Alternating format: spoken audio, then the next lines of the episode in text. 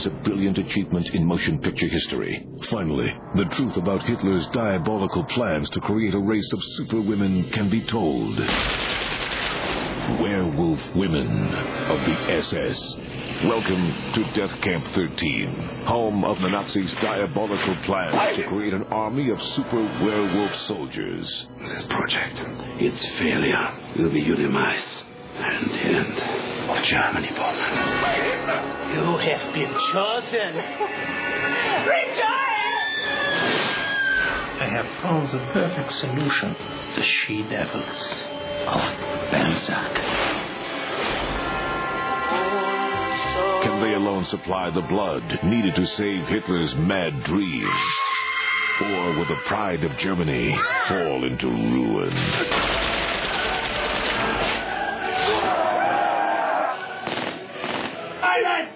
Featuring Udo Kier, Sheri Moon Zombie, Tom Towles, Sybil Danning, Bill Moseley, and Nicolas Cage as Fu Manchu. This is my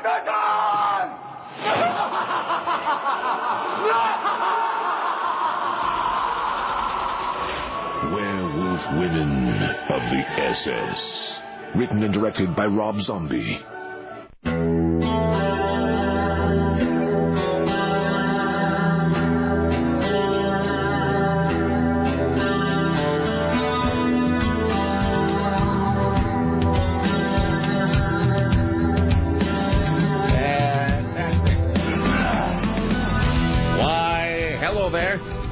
Uh, 4 minutes and 18 seconds after the hour of 11, and this is the month of July in the year of our Lord 2008. Thank you for coming along and making it part of your listening day.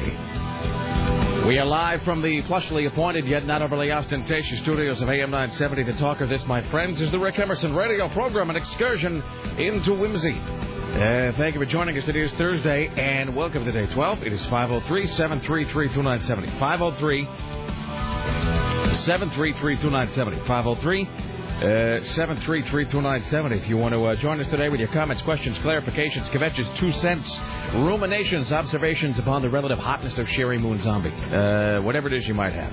Uh, 503 733 2970. Uh, Richie Bristol standing by, ready, willing, and able to pass along your observations about the interesting, the groundbreaking, the tedious, uh, the mundane. Uh, later on, we'll talk about Richie's success at impersonating Tim Riley. Um, last night at the Willamette Week Best of Portland party, which was a uh, fantabulous shindig enjoyed by all. All right, that's um, that's later on in the more immediate future. Uh, coming up this hour, we have senior radio correspondent Lisa Desjardins, uh, who will join us from. Well, I think she's she's in the Hill today, but she's talking about uh, uh, two things. A, I think she's talking about the Obama thing. Obama in Germany today? Yes. I am a He- donut. He's speaking right now. As we speak. yes. As we speak, so He speaks is Obama. speaking as we speak. Hey, your microphone has a lot more presence to it today, Tim. I feel like I've been given presents. Listen to how great that is. It is, and it's really loud It's too. fabulous. That's fantastic. Wow, you sound like a whole new man. Why, thank you. Say something else. You sound weird. Something else. Say, I am a donut. I am a donut. Excellent. Uh, okay, we want to thank Jeremy Andrews at CBS Engineering, who sent me an email last night. and He said, I think Tim's microphone sounds a little strange recently. And I allowed as how I think there was. Like when you would sort of get off the microphone, we would kind of lose you, and it was even worse when guests were here who didn't quite know how to use it. Um, and I think there was some sort of a gating issue happening with the microphone. And so Jeremy said, "Well, can I come in and take a crack at that?" And I said, "You know what? You you come on and do whatever you want to do. Uh, say something else." Say something else. Wow, that's exceptional. It is. All right, you sound fantastic, Tim Riley. I well, I can- try. Thank you. It's like I, you're, it's gonna take some getting used to. it's like you're broadcasting from another much better radio I can station hear right you into cheap, ours. like shuffling your papers. too. That's you might want to back his microphone up a little bit because I can actually hear myself being picked up in Tim's mic. wow, and it's like how it's half the gain of ours. It's what's that?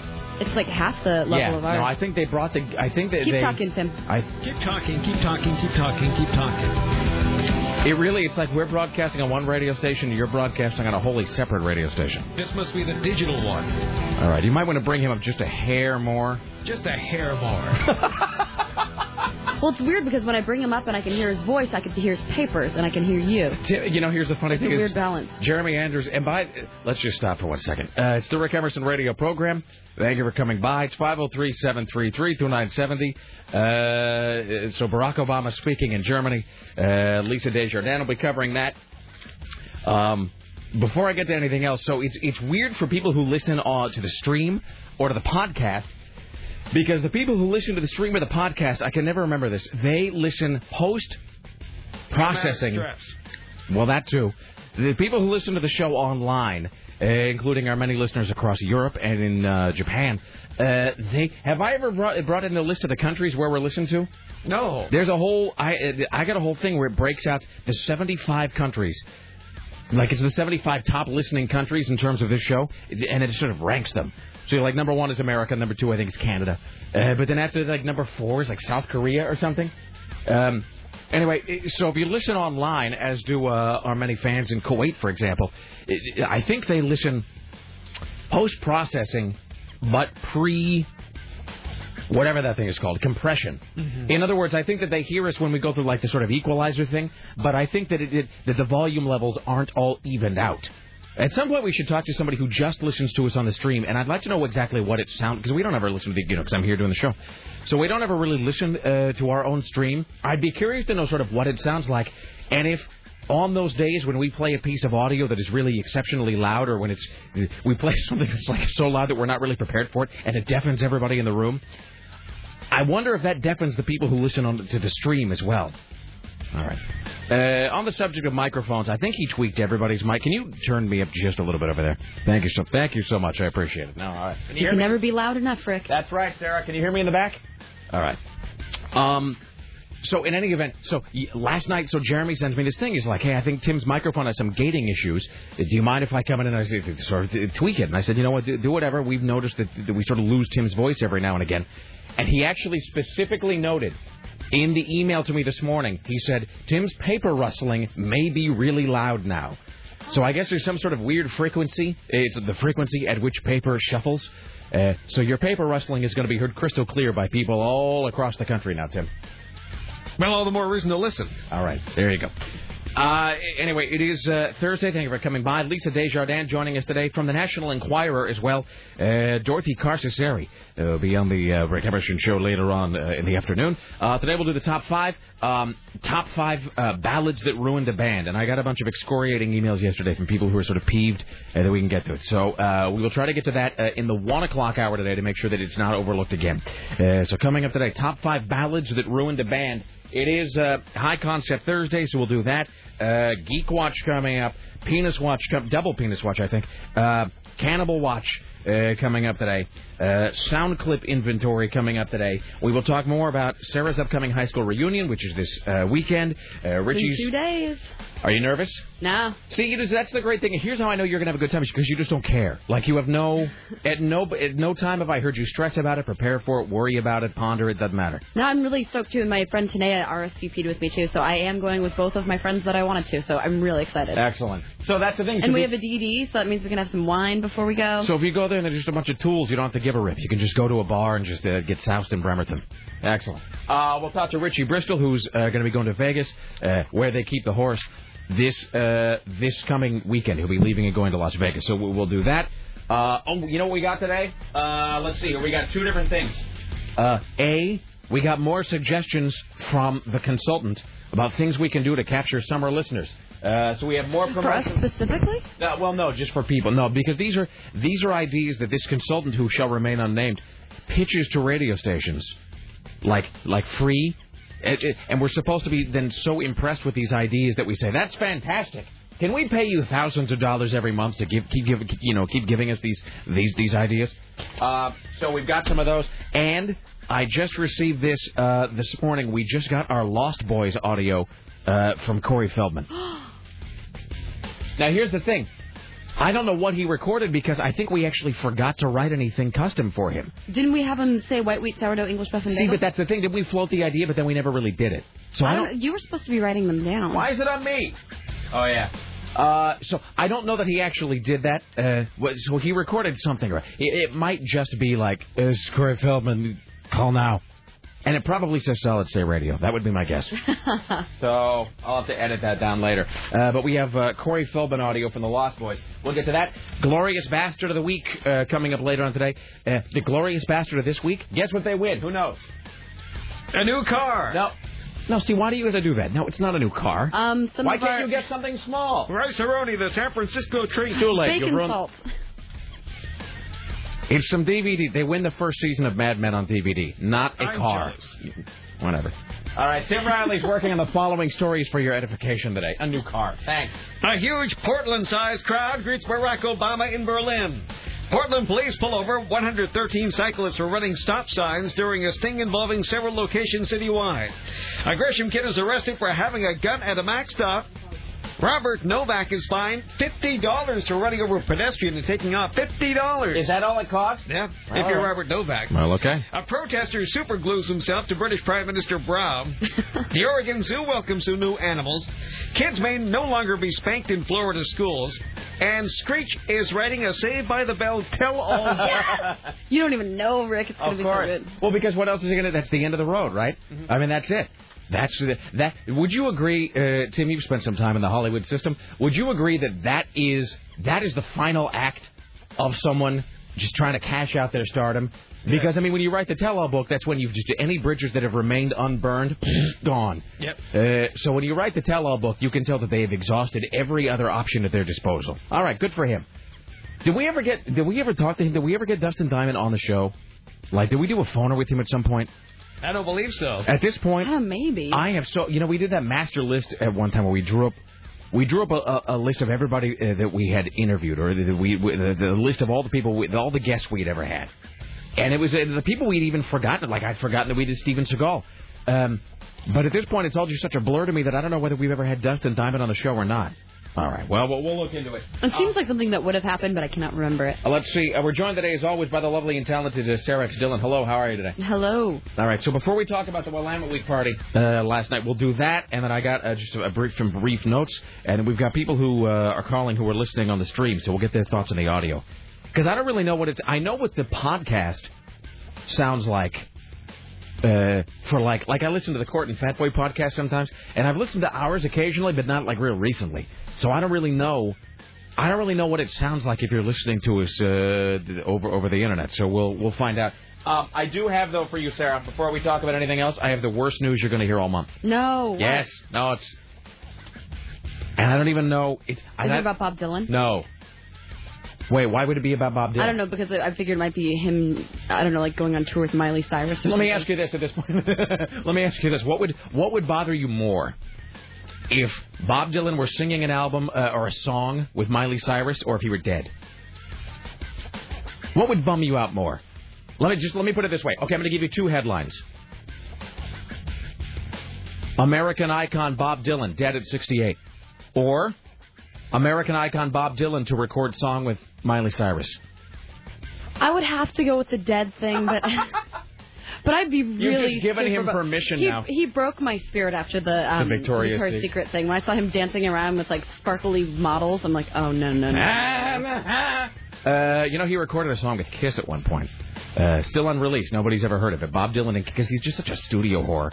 Uh, Bob Dylan and Kiss recorded a song called "Laughing When I Feel Like Crying." No it's just the title alone lets you know that it's crap, but it's it's never come out to the best of my knowledge. No, this is uh, this isn't worse than Bob Dylan dying, but it's pretty bad. Did somebody die? Let me ask you. Okay, we'll play. I know you hate twenty questions, but we'll. I don't hate it. I'm just not good at it. There's a film that's Is it a gem remake? Uh, it's a remake of something. I'll give you that. Uh, there is something being remade, and you're not going to be happy about it. And it's not gem. Would you like one clue? Yes. Uh, the the company remaking this, and if you know the answer to this, don't text it in. Don't be a jerk. The company remaking this is MTV. MTV readies remake of blank. MTV readies remake of blank. And it's something from my childhood. I didn't say that. You said that. Okay, so it's not from my childhood. Some- Um, something of which you're a fan. Something of which I'm a fan. Remake it. Well, I haven't watched MTV in so long. Is it like something along the lines of like the Real World? Uh, it's a movie. A movie. MTV Ready's remake of blank. It is a film. Does it have to do with um, a band? Uh, sort of, in a way. I mean, it's not a documentary.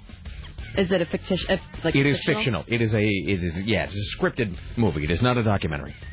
MTV Ready's remake of Blank. I always forget how bad you are at this. this is the worst radio ever. There's just long, long stretches of silence while you blink. Well, you get like you need to work with me Okay, to hold find a way to make it work. Here's the thing, Richie. Uh, we're gonna And I take. can see my phone going off, and I'm not looking at it. Don't look at it, I'm Richie. Richie, we're gonna take we're gonna take caller five right here. and here's the thing, you are you are on your honor that if you know what I'm talking about, you can't call. You you got you only got to call. We're gonna take somebody who will guess in the stead of Sarah Dillon. So if you don't know, and again we're gonna speak together as men here. This is on your honor. If you don't know, call in now. And Richie will take caller five at 503-733-2970. You will play 20 questions for Sarah Dillon. No, but see now you can't guess. Now even if you think you know it, you can't guess because Oh. now you've already we've already decided to Well, hand it over to the audience. This is a you problem because you know I'm bad at it, and you keep throwing it at I me. want you to become better though. I'm trying to help you be better at 20 so I can just sit here and stare and think. Well, yeah, because you're just doing the Homer blink over there right now. Is Uh, someone my age? I'm not going to say. Now, see, I can't give you any more information. It, it will take caller number five right now at 503-733-2970.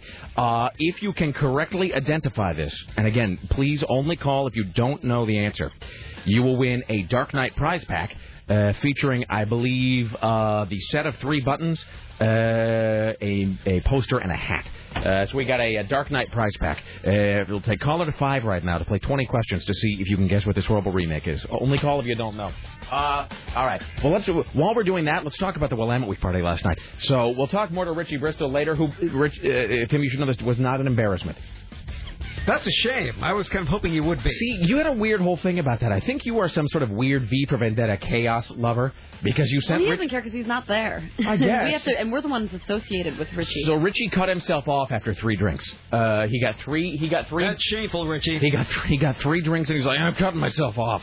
Uh, so it was a good time. Uh, so thank, you know, we met a whole bunch of great people, some of whom we already knew and some of whom we didn't. But it was uh, it was a good time. If you want to see sort of the photographic proof of the of the, of, of the good time, go to rickemerson.com. And there's a photograph of me standing looking uncomfortable while Byron gyrates against my buttocks. Mm-hmm. So you know, there's that. It's uh, that's at Did you give Richie a hug? Uh, I think Richie was giving people lots of hugs. Have you ever seen? I mean, this uh, not the people that we knew, but have you ever seen more snobby people in No. one place in your life? No. Like all these little hipster kids. I'm like, what the hell are you doing here? There was a little photo booth inside where you could like get your photos taken, where it's like you know the four black and white pictures. And Laura and I were sitting, you know, on the couch, kind of waiting for our turn to get all the snobby pictures little taken. stick girls. That's the thing is we looked up and we kind of we, and we we were we were scoping out the crowd that was in line, and she and I both at the same time turned to each other, and it was like a me. We were like, look at all the hipsters. I mean, it was just I just felt so. I don't even want to say I felt uncool because here's the thing: is I think you go through a phase where you sort of dislike hipsters, but it comes from a place of weird jealousy. Mm-hmm. You know what I mean? You're like, "Ah, but why can't I be cool? But for whatever reason, maybe it's just because I'm old. But I've just got to the point where just I'm- F it. I'm a I lot just, younger than I, you. I just don't care. I've gotten to the I no longer care. No, I don't. I don't feel the need to lord like the fact that I'm wearing the right color boots for the month over like somebody else. That's my- These girls are, and they're so rude. Yeah. Like I like smile. It's like oh, it's not cool to smile. Instead, I'm just gonna like sit there and like eat a carrot stick. And they all have that look, that model look like I'm so unhappy. Mm-hmm. Yeah, and we should say that that was a minority of the people there. I mean, every, everybody there was pretty cool. It was a minority, but they were sprinkled. But they were, I mean, but they were sprinkled liberally and and uh, and uh, yeah, consistently throughout the crowd. you missed Sam Adams. Sam Adams. He was. I missed Sam Adams. I missed Storm. I got there too late to meet. You know, the, the Storm was there. Storm. I guess Storm came by. I didn't see her. I didn't see Sam Adams. Um, but uh, but a bunch of our bunch of our friends were there. biker guy that I went on that date with. The Devil's Reject. Yeah. Uh, uh, and then uh, talked to Penny Lane for a while, so that's always a pleasure. So uh, she Yeah, she's so excited. She gave me she gave me her number. She wants to come on the show at some point. So we got to Really? yeah. She was maybe she was just drunk, uh, but she said she goes I'd love to come on your show and be interviewed by you. And I'm like, and of course outwardly here's what I'm saying to Pe- Penny Lane as immortalized by Kate Hudson and Almost Famous.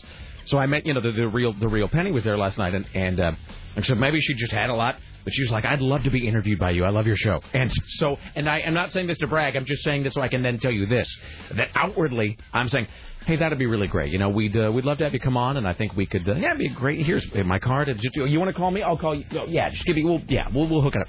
inside I'm like, oh, that's so cool. It's the best thing that's ever happened to me. And I'm just sitting there trying, you know, in in head in my head, I'm just having some sort of geeky, nervous implosion while I'm trying not to, you know, like stammer all over on my words. All right. Uh, before we do anything else, let's then go to the phones. Where am I? Uh... Hello, hi, caller five. How are you today? Good morning, Rick, Sarah, Tim. You sound marvelous. All right. So thank now you. I'm going to take you on your word here. You don't know the answer to, to this question that I'm going to I'm going to sort of drill you on. Okay. No, I do not know this. All right. So yet. you are playing for your honor, for Sarah's edification, and for a prize pack of items uh, from the new movie The Dark Knight. Are you ready, sir? All right. You here's here's the the headline. MTV Ready's remake of blank. You have 20 questions, sir. Go. Is this a fictional band?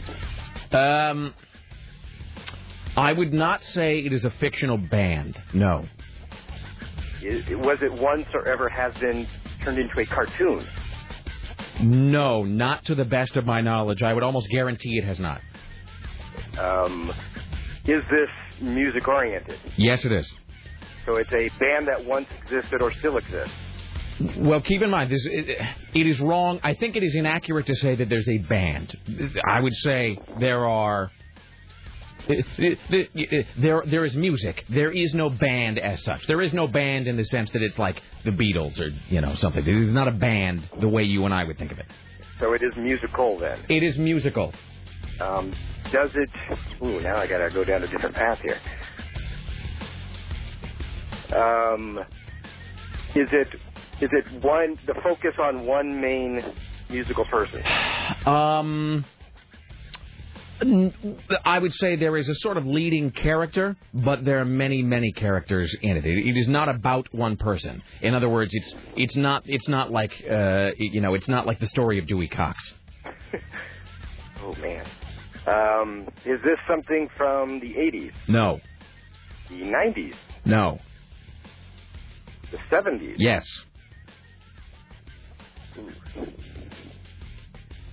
Oh my God! Please say this isn't so. They are not. Say please say to God they are not remaking Hair. they are not remaking Hair. That's uh, that's a good guess. That is not what it is. You are now at ten questions, sir. You have ten more. Was this once ever a musical? Um, you mean a stage play? Yes. I don't know definitively, but I would almost say certainly yes. I would say that there are almost, I would stake my life that there are stage productions of this happening. In fact, in fact, in fact, I know for a fact there was. Yes, yes. The answer to that is yes. It was and probably still is a stage musical. That is, that is true. Yes. The uh, headline is MTV Ready's remake of blank. Go ahead, sir. Okay, is oh man, I'm running out of questions here. Uh, is it? Does the music revolve around rock and roll? I would say so. Uh, yeah, I mean it's not metal, but I would say that there's a certain rock feel to it. Absolutely. Is the main character male or female? Male. The main character black or white? Uh, white. Uh, at the, I guess, in the, at was the main male character a teen icon? No. You have five questions left. The headline is MTV Ready's remake of blank. Icon. I guess at the time was the uh, main character somebody 30 years or older. Um, I would I would say probably early 30s. Not old, not a teenager. I would say I would guess early 30s. Four questions left. Oh boy, boy, I'm getting myself lost here now. Male pop kind of kind of thing. MTV Ready's remake of blank. Yeah, the Kurt Loder story. Uh, jeez. Um, man, I'm getting lost here. Uh, I guess would the scenery be West Coast? Um, no, no. I the scenery is in, no. The scenery is not the West Coast, not of this country. Aha! Thanks for the clue. Uh, Three more questions, sir. Uh, yeah, what is the answer? There's my question. Do you give up? Uh, yeah, I, I'm. I, I've gone down a path where I just don't know. All right. Sadly, sir, you will not be winning the uh, Dark Knight prize pack. Uh, the answer is MTV Ready's remake of Rocky Horror Picture oh, Show. That's what I was mouthing to you over here, over and over again. MTV says this story from Variety is doing the time warp on No, a remake of the 1975 cult classic Rocky Horror Picture Show. Uh, two-hour remake will use the original screenplay, but may include music not featured in the original. Uh, casting decisions have yet to be announced.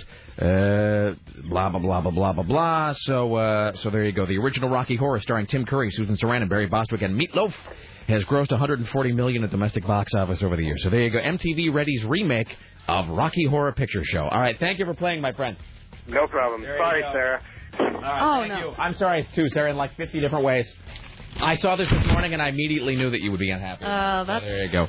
anything with MTV on it lately just really bums me But out. it's, but it's just, but there's just no point. I mean, that's the very definition. is no point. It's the very definition of a movie that. every Friday. That's that's the thing. It's like the movie. Jesus, the movie's been up for 33 years, and they show it literally every single freaking Saturday in every art theater across the. They showed it at the Clinton Street every Saturday. Mm-hmm. So, all right. Well, there you go. So, sorry about that. Uh, well, we should take a break here in just a moment. We'll be back with uh, Lisa Desjardins around the corner. Coming up, Tim Riley at the Ministry of Truth. Top five ballads that ruined a band. Uh, let's see. Uh, we'll talk about the uh, latest skank celebrity who's been asked to pose nude for Playboy. Uh, oh, Richie Bristol's going to be riding in a pace car at Portland International Raceway uh, tomorrow, so we'll talk about that. Oh, and I forgot to In drag? Uh, well, that's up to that's between Will Richie he and his drag God, I suppose. drag? Drag racing. wow. Uh, oh, and I, I, did, I didn't even tell the story about Peter Carlin last night. Oh, he Uh, was there? Oh, do, do, yeah, I met his wife too. you have no, you have no idea. This She like was the, really cool. The weirdest story. Sarah Carlin. She is. Uh, she's. Uh, yeah, she's great. Um, the. It, but okay, so we'll get to all this later. It's uh, 503-733-2970. Back after this with Lisa Desjardins. More of your phone calls. Stay there. It's the Rick Emerson.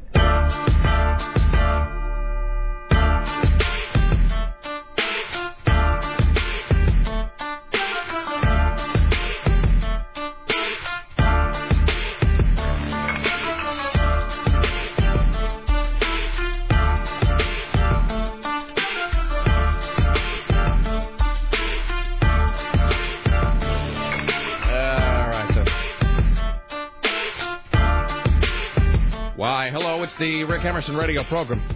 All right, and I realized that we uh, solicited for people listening online and they had to clear out the phones for the Rocky Horror Picture Show thing. That's me. I did that. I'm not all that bright. Uh, hello, it's the Rick Emerson radio program. It's 503 733 2970. 503 733 2970. Uh, Lisa Desjardins joining us here in a while. Tim Riley, the Ministry of Truth. Later on, High Concept Thursday. Uh, we'll play the Corey Feldman audio for the Lost Boys. Uh, let's see. Uh, what else? Top five ballads that ruined a band, and so forth and so on. Let's see. How about this? Rick, uh, I listen to the podcast at work. Uh, it is, like you said, uncompressed, levels all over the place. You are very loud. Tim is especially quiet. That's probably just until today, by the way. Uh, Sarah sounds fine. Callers and CNN correspondents are low. When Richie yells over the intercom, it is awesome. Uh, and uh, so forth. Let's see what else do we have. Rick, uh, I heard you asking what the podcast stream sounds like. Uh, it sounds just like the crisp, high quality it's always been, uh, and hopefully it's and it's still at the moment it's still pre-delay. Uh, so if you do listen online to the pod, because I, I sort of asked engineering, I said, you know, could we could we make the stream post delay so if I bleep something in here, it kind of gets bleeped Yeah, I always forget that people can hear things. Yeah, and apparently it's a lot more difficult. I thought it was just like you're just taking a plug out and sticking it in somewhere else, but apparently not. Uh, I guess there's a whole weird thing with the server and the computer that processes the signal. So I guess it's kind of so it's going to be a while before that happens.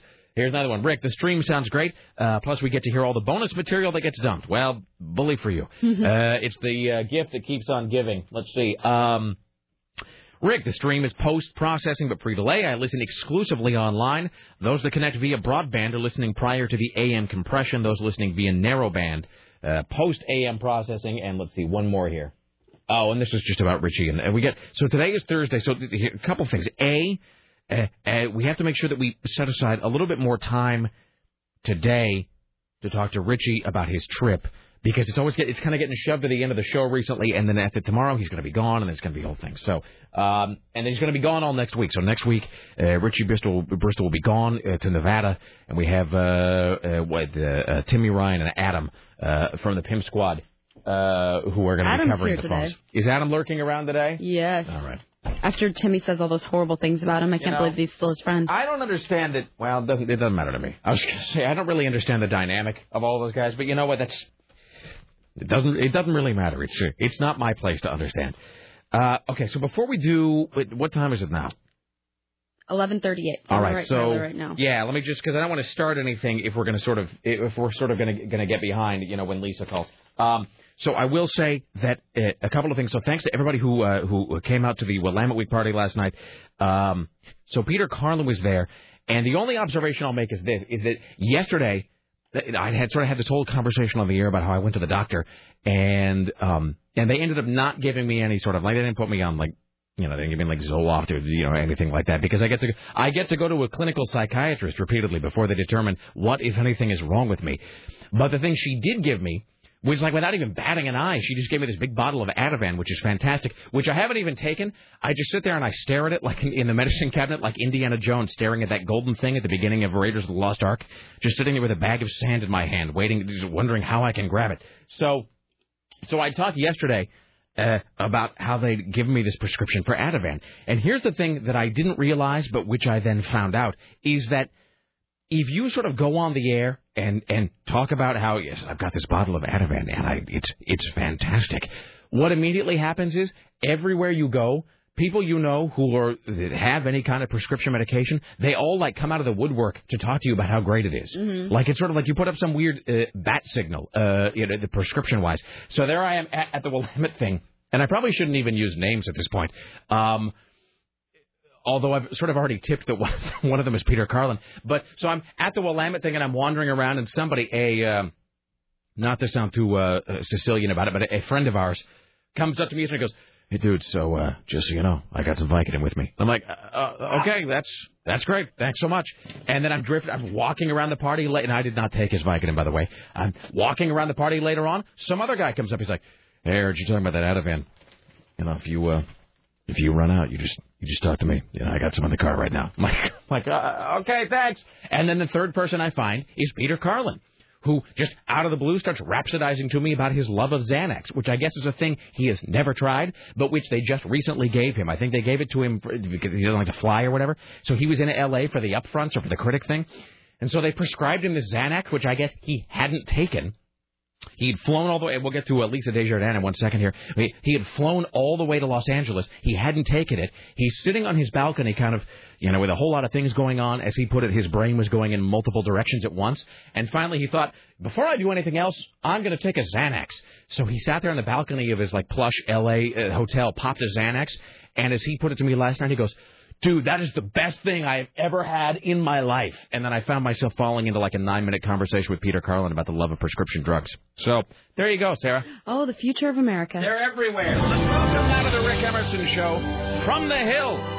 CNN radio correspondent Lisa Desjardins. Hello there. Hello there. How are you today? Oh, you know, I've been a bit of a kerfuffle. Our word from last week, I guess. Um, I yeah, I was supposed to call in. I think seven, seven or several minutes ago, and now I've got another live shot in like a minute and a half. Well, way to go, Lisa. I Thanks, know. thanks for being a being a team player. I know. I miss it, and we've got tons to talk about Barack Obama, and I've got this crazy Richard Simmons story that I'm doing today.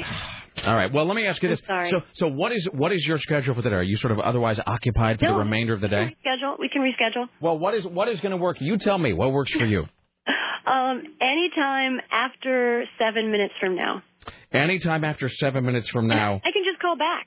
Well, do you want to call back at like fifty? That'd be great. Okay, so we will we will look for your call then. Done. All right, there you go, Lisa Desjardins. That works. It's just one of those days. All right. I could really use some uh, Xanax yeah, do we right not? now. Can we not talk about prescription drugs? It just What is depresses. your what is what is your problem? It depresses me because, like, my friend Heather works at a clinic and she gets screamed at every day by people who want their their prescriptions refilled because they get prescribed these drugs that they don't need. Then they're full on, on addicted and they go in their ass. Do you know, believe that I'm addicted? I believe that you have the potential to be addicted. Well, everybody has the potential to be addicted. That's why you shouldn't start. You seem strangely, you seem disproportionately angry about that. Because this. ever since you started talking about this drug stuff, and you know you're gonna start, you know, you're talking about going on pills and stuff. I just know that it's not gonna be the best thing for you. And every creative person I know who like people put them on brain candy, it kind of stifles them. Well, which is not you're gonna be a zombie. Well, which is not what I'm talking about. Which is not like what Xanax is. Yeah, I mean, half but the I mean, people you know are on if you're going probably. to another clinical psychologist, that means that they're out, they're gonna, you know, enough people see you that they're gonna find something wrong with you, which means they're gonna stick you on something, which means you're gonna be a zombie, which means you won't be as crazy, which means you won't be as fun anymore. So you are so you are uh, you are preemptively angry about what you believe to be the end result here. Yes, because I know lots of people who are on like antidepressants and whatnot, and it, it does change your personality a bit. And one of the kooky things about you is that you're high strung and and stressed out a lot and kind of crazy.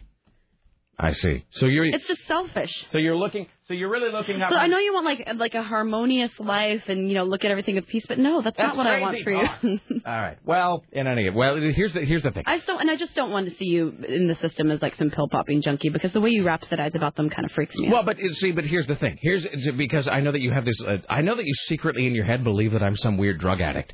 I know. See, I can, and you sort of say, no, no, no, I don't really believe the case, but I know you do believe that's the case. But he- here's the sort of thing that gives that gives the lie to that, which is that I went to what is today Thursday, so I went to the doctor Tuesday, gives me the big bottle of Ativan, which still is unopened, sealed, complete. You can look Yeah, at it. How often do you look at it? Oh, all the time, all the time. But I, but I, you know, but they gave Do you me. carry it around with you? I do. Uh, but here's the, but which I guess does make. God damn, I do sound like a junkie. All right. Don't hate the player, hate the game, Sarah. I think my thing about it is because this is when they gave it to me when I got uh, Ativan the, the other time, which is like in 2001 or something like that. Which, to be fair, is the only other time they've given it to me. And I think with Ativan, they don't like you can't refill it. Um, in fact, I think if you look at the front of my Ativan bottle, it says refills zero. Like Zero. you can't like they How many did they give you? like 30. But they won't like they won't re-up it. I think it's like the thing is like if you try to get a re-up, and when you and if you get anything like that, like Xanax, Valium, anything, I think they make you sign a big like, and they give you a full lecture like these. The- They don't say you can be addicted. They don't say that anymore. It's just like how they don't say manic depressive. They say bipolar. They won't say things are addictive. They'll say these have the potential to be habit forming. That's that's the way they put it. Um, they won't tell you that things are addictive. So, um, but and I've talked about this book a lot. Uh, Jay Mohr, Last Comic Standing, Action, um, Suicide Kings, whatever. He wrote this great book called Gasping for Airtime, which is about working on SNL. And he described when he was working on SNL, he started suffering suffering these uh, uh, these crippling panic attacks, uh, where he found himself calling 911 like once a week because he was convinced that he was about to die. And so they gave him this drug called um, Klonopin, I think it is. It's, but it's like another anti-anxiety thing or whatever. Uh, so they gave him Klonopin, which he said he told, and this is, it, and I read it, and I was like, my God, it's like I'm looking in some sort of literary mirror. I was reading his book, and he talked about how he never actually had to take them. It was just the fact that he would have the bottle of Klonopin. And he talked about this on um, Dinner for Five too. His whole thing was, if I had them with me, I would never need them. He's like, if I had the bottle of Klonopin around me, with me, in my car, in my pocket, whatever. I never needed it. If I didn't have it, though, he's like, if I went to work and I left it sitting at home, I would get a panic attack. I could totally understand that because when I was um seeing a therapist and then they gave me antidepressants, it was like some generic form of You're Prozac. just as crazy as I am. Yeah, but I didn't. Is this but, because you had a bad experience? no, no, actually, I, on the contrary, I had a great experience. But I also am not. I don't have an addictive personality when it comes to pills. So like I um did like this low level uh, Prozac thing when I was kind of crazy and anxiety a few years back. Now, see, you never. I now see. I feel a little hurt because you never told me about this. No, no, I was yeah, I did it for like uh, because sometimes what they tell is sometimes you have to take things to kind of rewire your brain. At that point, I was just insane, and I was working, you know, on coin at like three o'clock in the morning, and I just wasn't getting enough sleep, and I was totally crazy and just not in a good way. So yes, I went there and they gave me they gave me like this low level Prozac stuff, and I I always had it. I took it for about a month, and I felt like it kind of set like set my brain back in motion. And then I had all these prescriptions, so I like refilled the prescription, and the bottle's still sitting in my um in my drawer. But see, and that's and that's And that is, I kind of see the Jay Mohr thing because it was, it did always make me feel good. It's like, hey, I know I don't need them, but they're sitting there if I, you know, if I do. And I think mu- they've long since it's expired. as but- as much as I sort of do, uh, sort of go on and on, and on, and on about Valium or or whatever. I mean, I. I mean, I am. Here's the thing: is it, you know me. It's like I don't, I don't smoke. I don't drive. I mean, I'm boring in every way. So, uh, I mean, But that's where the that's what worries me because that's where the prescription pills get it's my people. Achilles heel. Totally, because it's like the, it's the good people. are the just like, doctor gave it to me. It can't be wrong. I have a prescription for this. It has my name on it. It's not like you know a Coke bag that Well, I'm buying from someone I- on the corner. I think you would know if I was starting to abuse Ativan, though, because the thing is, from what I, and again, I haven't taken it in like seven years, but from what I remember about Ativan is you, you take it, you can't, I mean, I couldn't, I would take it and I, I didn't even move. I would take it and I would just sit on the sofa and stare into space for like five hours. I think I mentioned to you that uh, when they first gave me Ativan uh, years ago. Um, and I think this is relatable because you know what? Because here's the thing: is just I'm I know so- I have a lot of friends on antidepressants who don't tell anybody. and just you know, yesterday, I said I, as much as I was sort of making you know making a joke about it, as I was wandering around the Willamette party, every it's like every third person came up with like, dude, I, I'm totally with you on the Ativan. I got some in my boot right now. Um, but what was my point? Uh, but I, I made the mistake of taking some uh, uh, taking an Ativan right before I came on the show years ago. It's like when I, we were over at Fisher still, and I and I didn't I didn't know the power of it. I didn't know how strong it was, and I took an Ativan before I came on the air, and I mean it was like fighting my way through just this cotton candy fog in my mm. head for like four, the whole four hours or three hours or whatever it was at that point. I mean it was just. It was so hard to do the show. I couldn't think. It was like everything in my brain was in first gear. It was so slow. I don't even know how I got through the See, I think you and I are the same personality type too, because we just like chug cups of coffee and stuff. I don't like being disoriented. I don't like. That's why I don't like you know prescription drugs so much. Ones who kind of slow you down. It freaks me out. I don't. I don't like not being in control in that way. Here's the thing that I would Be, here's and I'll grant you this, and then I have a question to ask you, and then Lisa will call and interrupt the whole flow of the show again. So the, the thing I will say is, and they haven't again. When I went, they, they're going to make me go to this clinical psychiatrist or whatever to figure out the deal, but um because she doesn't know what my symptoms are telling her.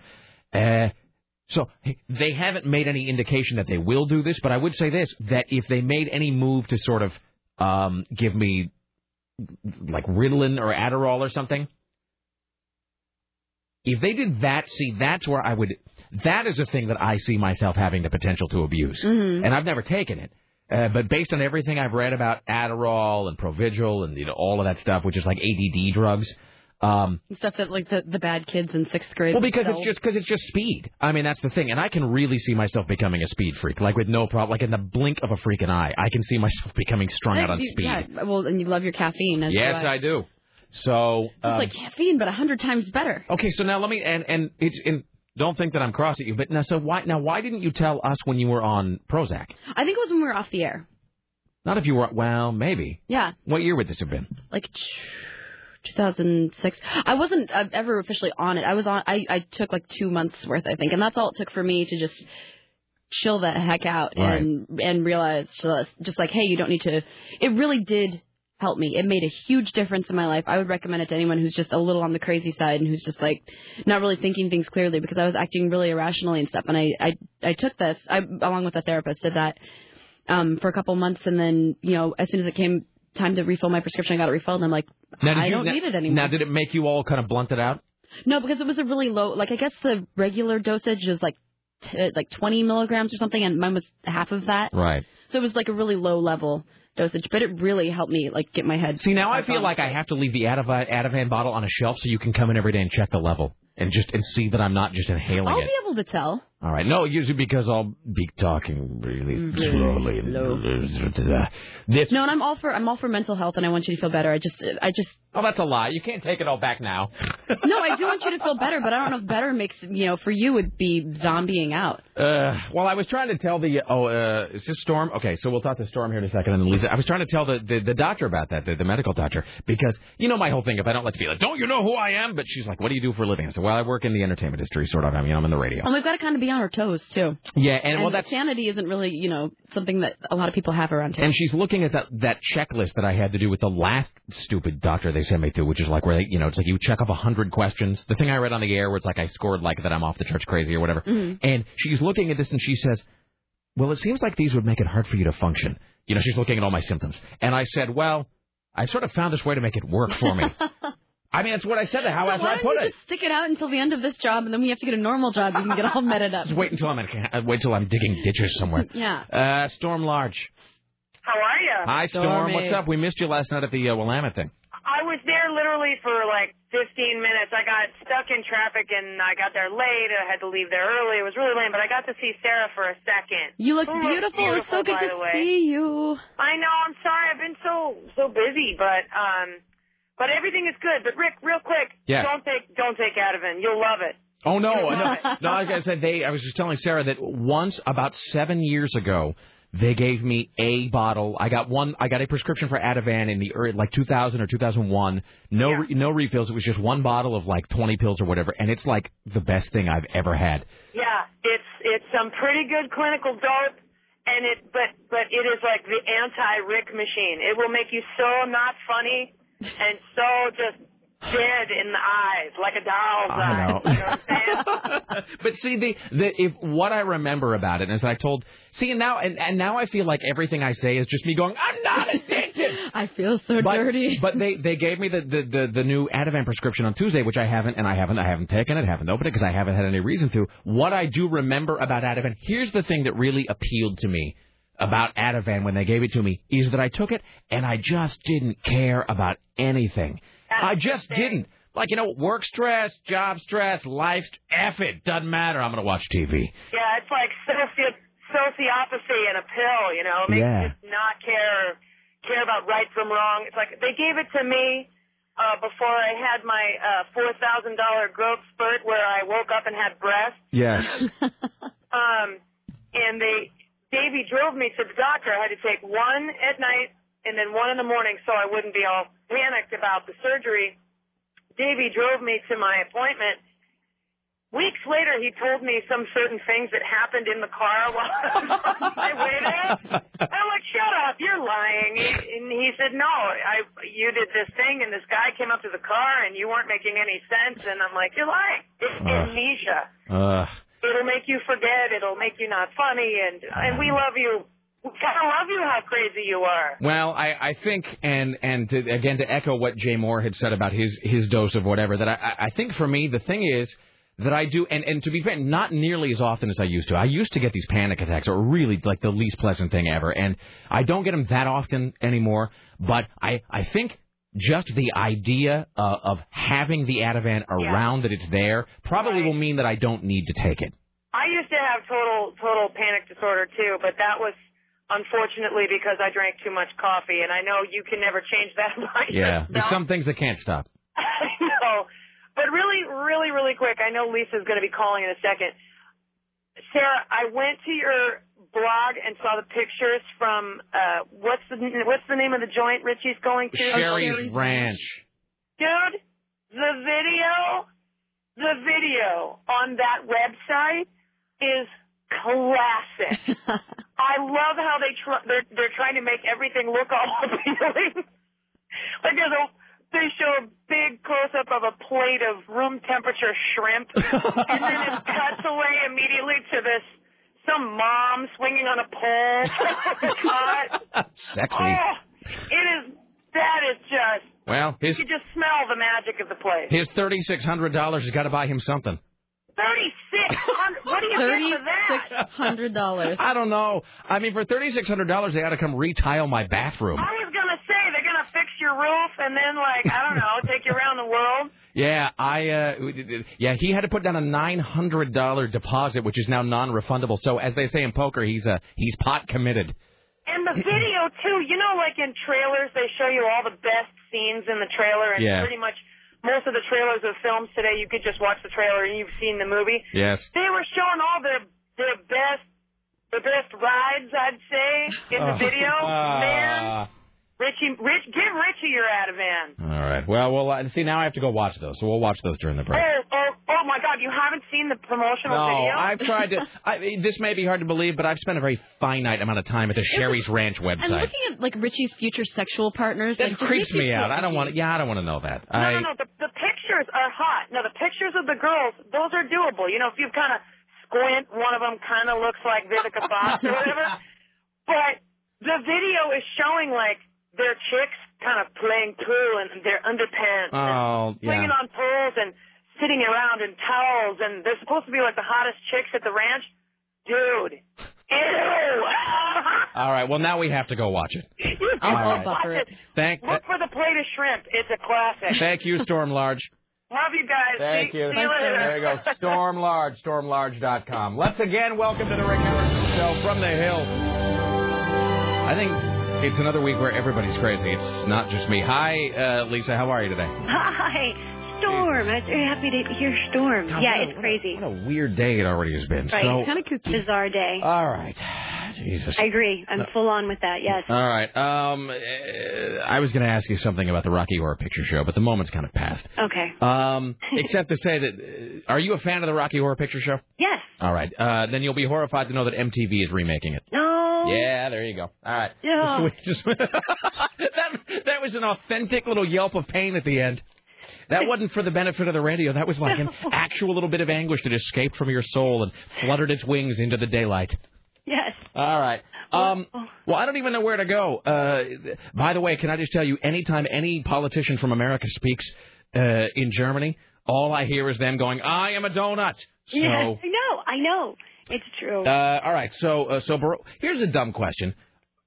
Since he's running for the president of, you know, this country, why is Barack Obama speaking in Europe? Mm, well, I think there are a couple reasons. One is political strategy. His weak points are national security and foreign policy. Those are strong points for John McCain, arguably. John McCain camp certainly thinks so.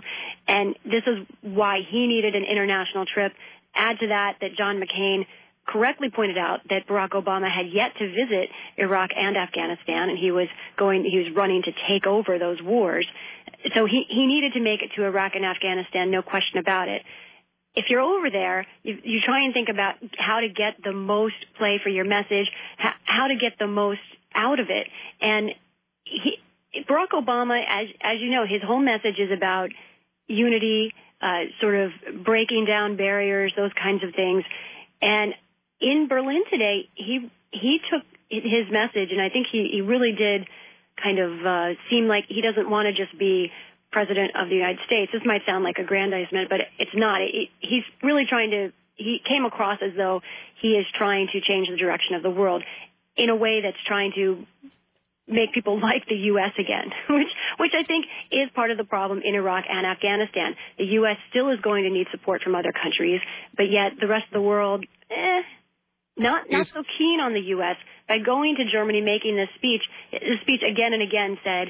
We need each other, and you know he said America has made mistakes. It's kind of the most humble message we've seen from an American leader in Europe in a long time. So is this so? Is this his uh, just in terms of positioning and marketing and imagery? Uh, by the, because I don't know where John McCain is right now. John McCain's just I don't know at a Cracker Barrel somewhere probably.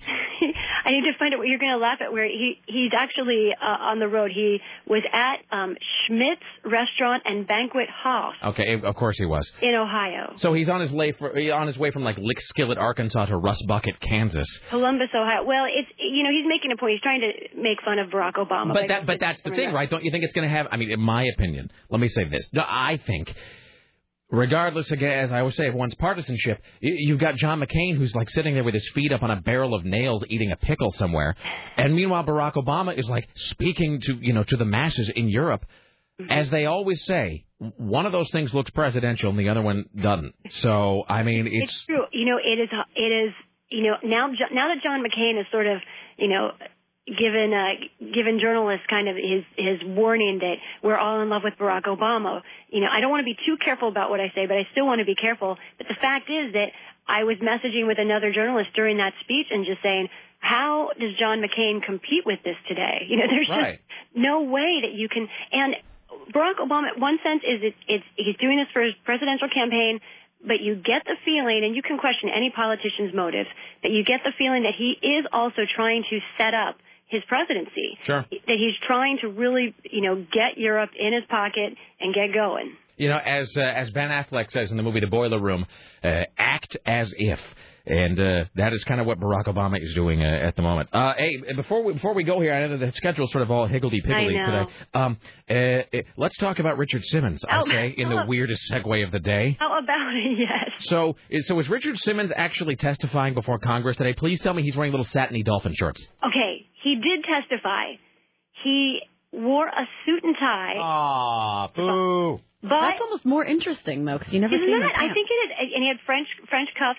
Uh, but then about 20 minutes later, he very and I don't know if his suit was Velcro. I don't know if there was a real one of those kind of changes. I I don't think that looked like a legitimate suit.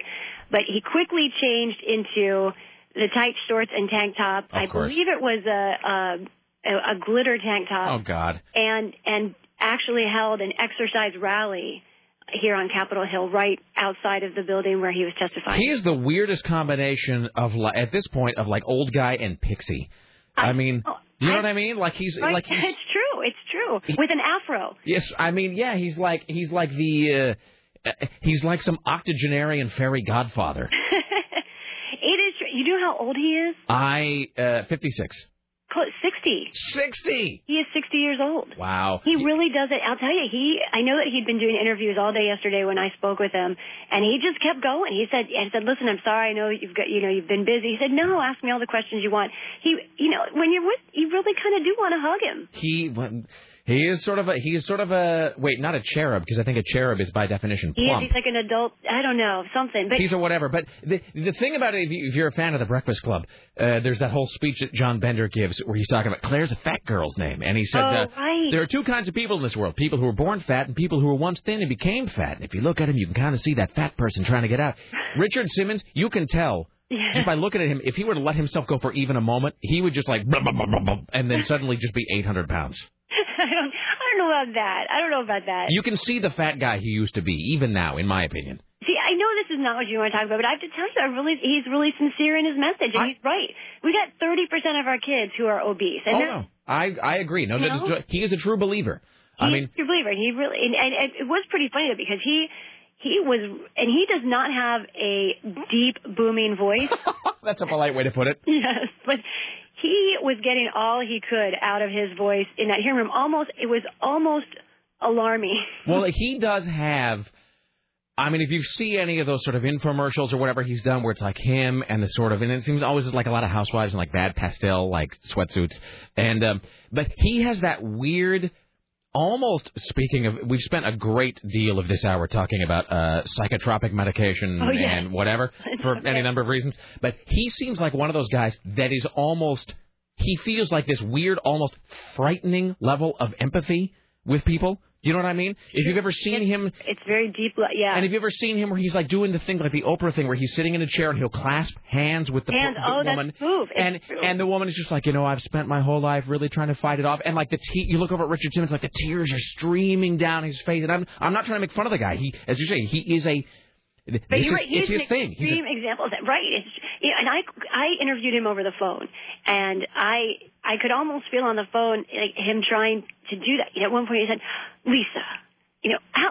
How old are you? Are you 24? like he was like he was, he was kind of like I know you. I you know I come on we're Yeah. buds," you know and and not in a slick political way, but in this kind of you know ah. no, he he is so. I totally disappointed him when I gave him my real age. It was like, no, you don't know me, Richard Simmons. You don't see into my soul. Not 24. R- Richard Simmons is one of those. Uh, he he is just so utterly without guile that I think to a lot of people he just becomes like he sort of slingshots around the sun and becomes off-putting in a whole different way because he's just so like he. he- I mean, he just wears his emotion on his sleeve, his forehead, his shoes, his lapel. I mean, it's just everywhere. So. Let me, see, let me see if I have. Um, this is one of his. I don't know if this is the soundbite I want, but you can kind of get the tone of his voice. I think from this. Let's see. Here we go. There's a statistic that says our children today will not live as long as their parents. What have we done? What have we done to the kids of the United States of America? This is wrong. Wow. I just love him. He's he really is great. I mean, I know that there's a lot of people who don't like him, but you know what? It's You just do not hear that on Capitol Hill. You hear nothing remotely like that on Capitol Hill. It was just fantastic. he is just he is just all sort of id. I mean, it's you know it's just all right there. So God bless him. Um, you know the thing that fascinates me about Richard Simmons, apart from you know everything, is that.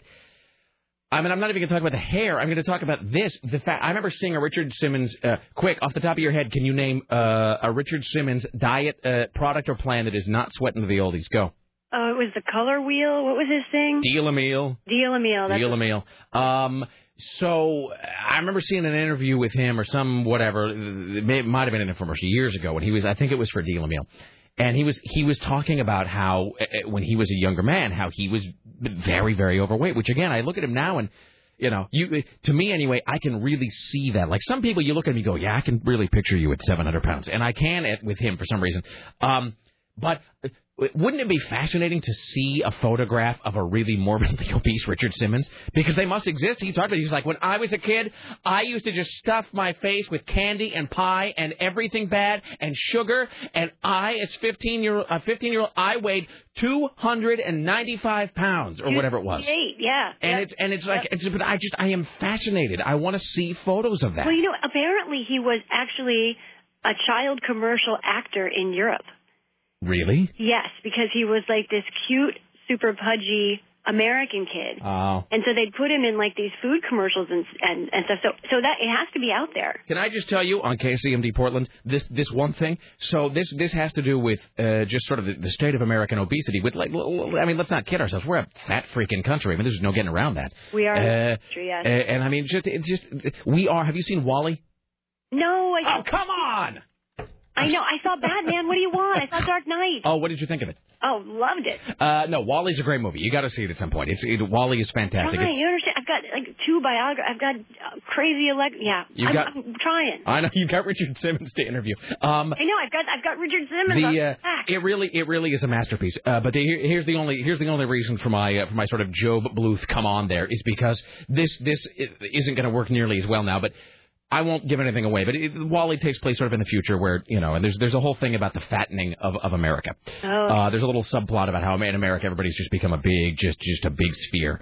And um, so my wife was telling me the story last night that she was at one of our local malls where she, as she described it, she said she saw two, like one, and then about 30 seconds later, another one, two just unbelievably, like massively, morbidly obese security guards going through going through one of our local malls on, wait for it, segways. oh man. And I mean, the Segway, especially when used by a guy who's, you know, 500 pounds, that is just the very definition. That sums us up as a country right now, you know? I mean, God forbid you just, you know, walk. I mean, when did walking somewhere? you know, you personally are entering dangerous territory here, Rick. Why? Uh, Because of my lack of bicycling? Yes. Well, I suppose that's true, but I mean, I guess my thing is it, there is biking, there's whatever, there's driving, but it's like the distance between the on the sort of transportation scale, the difference between walking, biking, and driving is is fairly great, I would say. The difference between walking and taking a Segway, which has a top speed of like nine miles an hour. I mean, there's like so little difference there. I mean, the Segway is basically just hiring a thing to walk for you. For you? Yes. Although for security, you know, there are Capitol police officers who have them because it gives you're above the crowd, so they use them for crowd control. Not, I'm not trying to legitimize the Segway because I have, I don't want anything to do with that, but uh, there, there is a real purpose for it. I suppose. I I'm don't know, just. you know, for the for the of larger girth. I don't. It know. just the, the the Segway just seems like training wheels for people who can't quite get the walking thing down. That's my only my only and and it's a uniquely American device in this way too. Not only does the Segway basically just replace walking. Again, bicycle can you know have a top speed of whatever I forget what it you know like maybe 20 miles an hour, 25 whatever it is.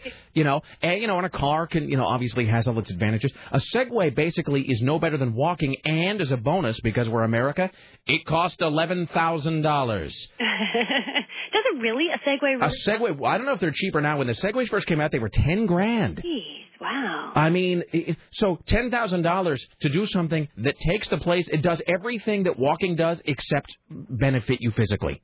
I mean, it is the most American of inventions. All right, you got to see Wall-E at some point. It really is a beautiful. It's a masterpiece. It really is. I will work on it. And after seeing The Dark Knight, you need a ray of sunshine in your life. yes. All right. So good though. I'm sorry about all of the. Uh, it, was it more of a kerfuffle or of an imbroglio? Would you say today? Oh, geez, it's uh, it's it's still in shape, and so much so that I cannot uh, really discern. All right. Well, in any Oh, event, no. uh, I like kerfuffle. It just sounds like a waffle cone to me. Are you? There ought to be a place called Kerfuffles. Kerfuffles, where Kerfuffles would be like a guy in a magic hat who sold you the Dippin' Dots. Uh, are you on tomorrow? They're the worst. I can't believe you're bringing up Dippin' Dots I'm now. sorry. Um, I'm not here tomorrow nor Monday, um, but Sarah will be happy. Monday night, I'm seeing MGMT here, which will be very- Really? yes. I'm Oh, very excited. When Lisa was in town, uh, we drove around in my uh, Rock and Ford Taurus listening to MGMT. It was great. It was great. Oh, you're so lucky. My sister's going to go see them uh, this Sunday in Brooklyn. Hey, I I'm very excited. Excellent. Oh, lucky and then, girl. but then I'm back. I'm back on Tuesday. All right. Well, enjoy your weekend. Best to you and Jason, and uh, we'll talk to you soon. Okay. Thank you. There you go, Lisa Desjardins, ladies and gentlemen. She's so cool. I love KCP her. Portland. Wow. Hi, Tim. How are you? I'm not nearly as good sounding as you are. That microphone is fantastic. Maybe you should get one. You sound straight. It doesn't even sound like You sound all authoritative. I mean, It's not that you didn't have the ring of authority to your voice before, but I mean, even more so now. You, I feel all emasculated now next to you. All right, uh, ladies and gentlemen, at the Ministry of Truth, it's Tim Riley. It's time for the Rick Emerson Show's new news hour, only on AM 970, The Talker. And now, from the Ministry of Truth, this is Tim Riley. This news is brought to you by Lafe's Auto Collision Center, finest in collision repair. Go to Lafes.com and find out what Lafes can do for you. Portland police pulled over 113 bicyclists for running red lights and stop signs in just two hours. Wow. This at only two busy intersections during the morning commute. The offending riders failed to stop, even with the officers in full view. And while they were dealing with others, well, some people just kept going. At the same period of time, 15 motorists who stopped for some violation. And uh, so it's still going on today, apparently. So where was this at, or was it all over? There were, there were a couple of different locations. Let me see if I have this here. I'm jealous One of your was mic on, uh, processing. One was at the corner of North tell. Ross and Northeast Broadway. Apparently, that was the uh, the They biggest- pulled over 150 bicyclists in two hours. yeah. Mhm. Jeez. That's kind of awesome that so many people are bicycling. Well, that is true. Way to see the glass is half full. Um, But they have not issued any tickets with a $242 fine to most of the bicyclists they What the- stopped. It was a friendly warning. Uh-huh. Well, it's like when they put up that sign, your current speed. You know, which just pisses me off. That's uh, that you know, 25 miles an hour, your speed 36. It's a ticket me or don't.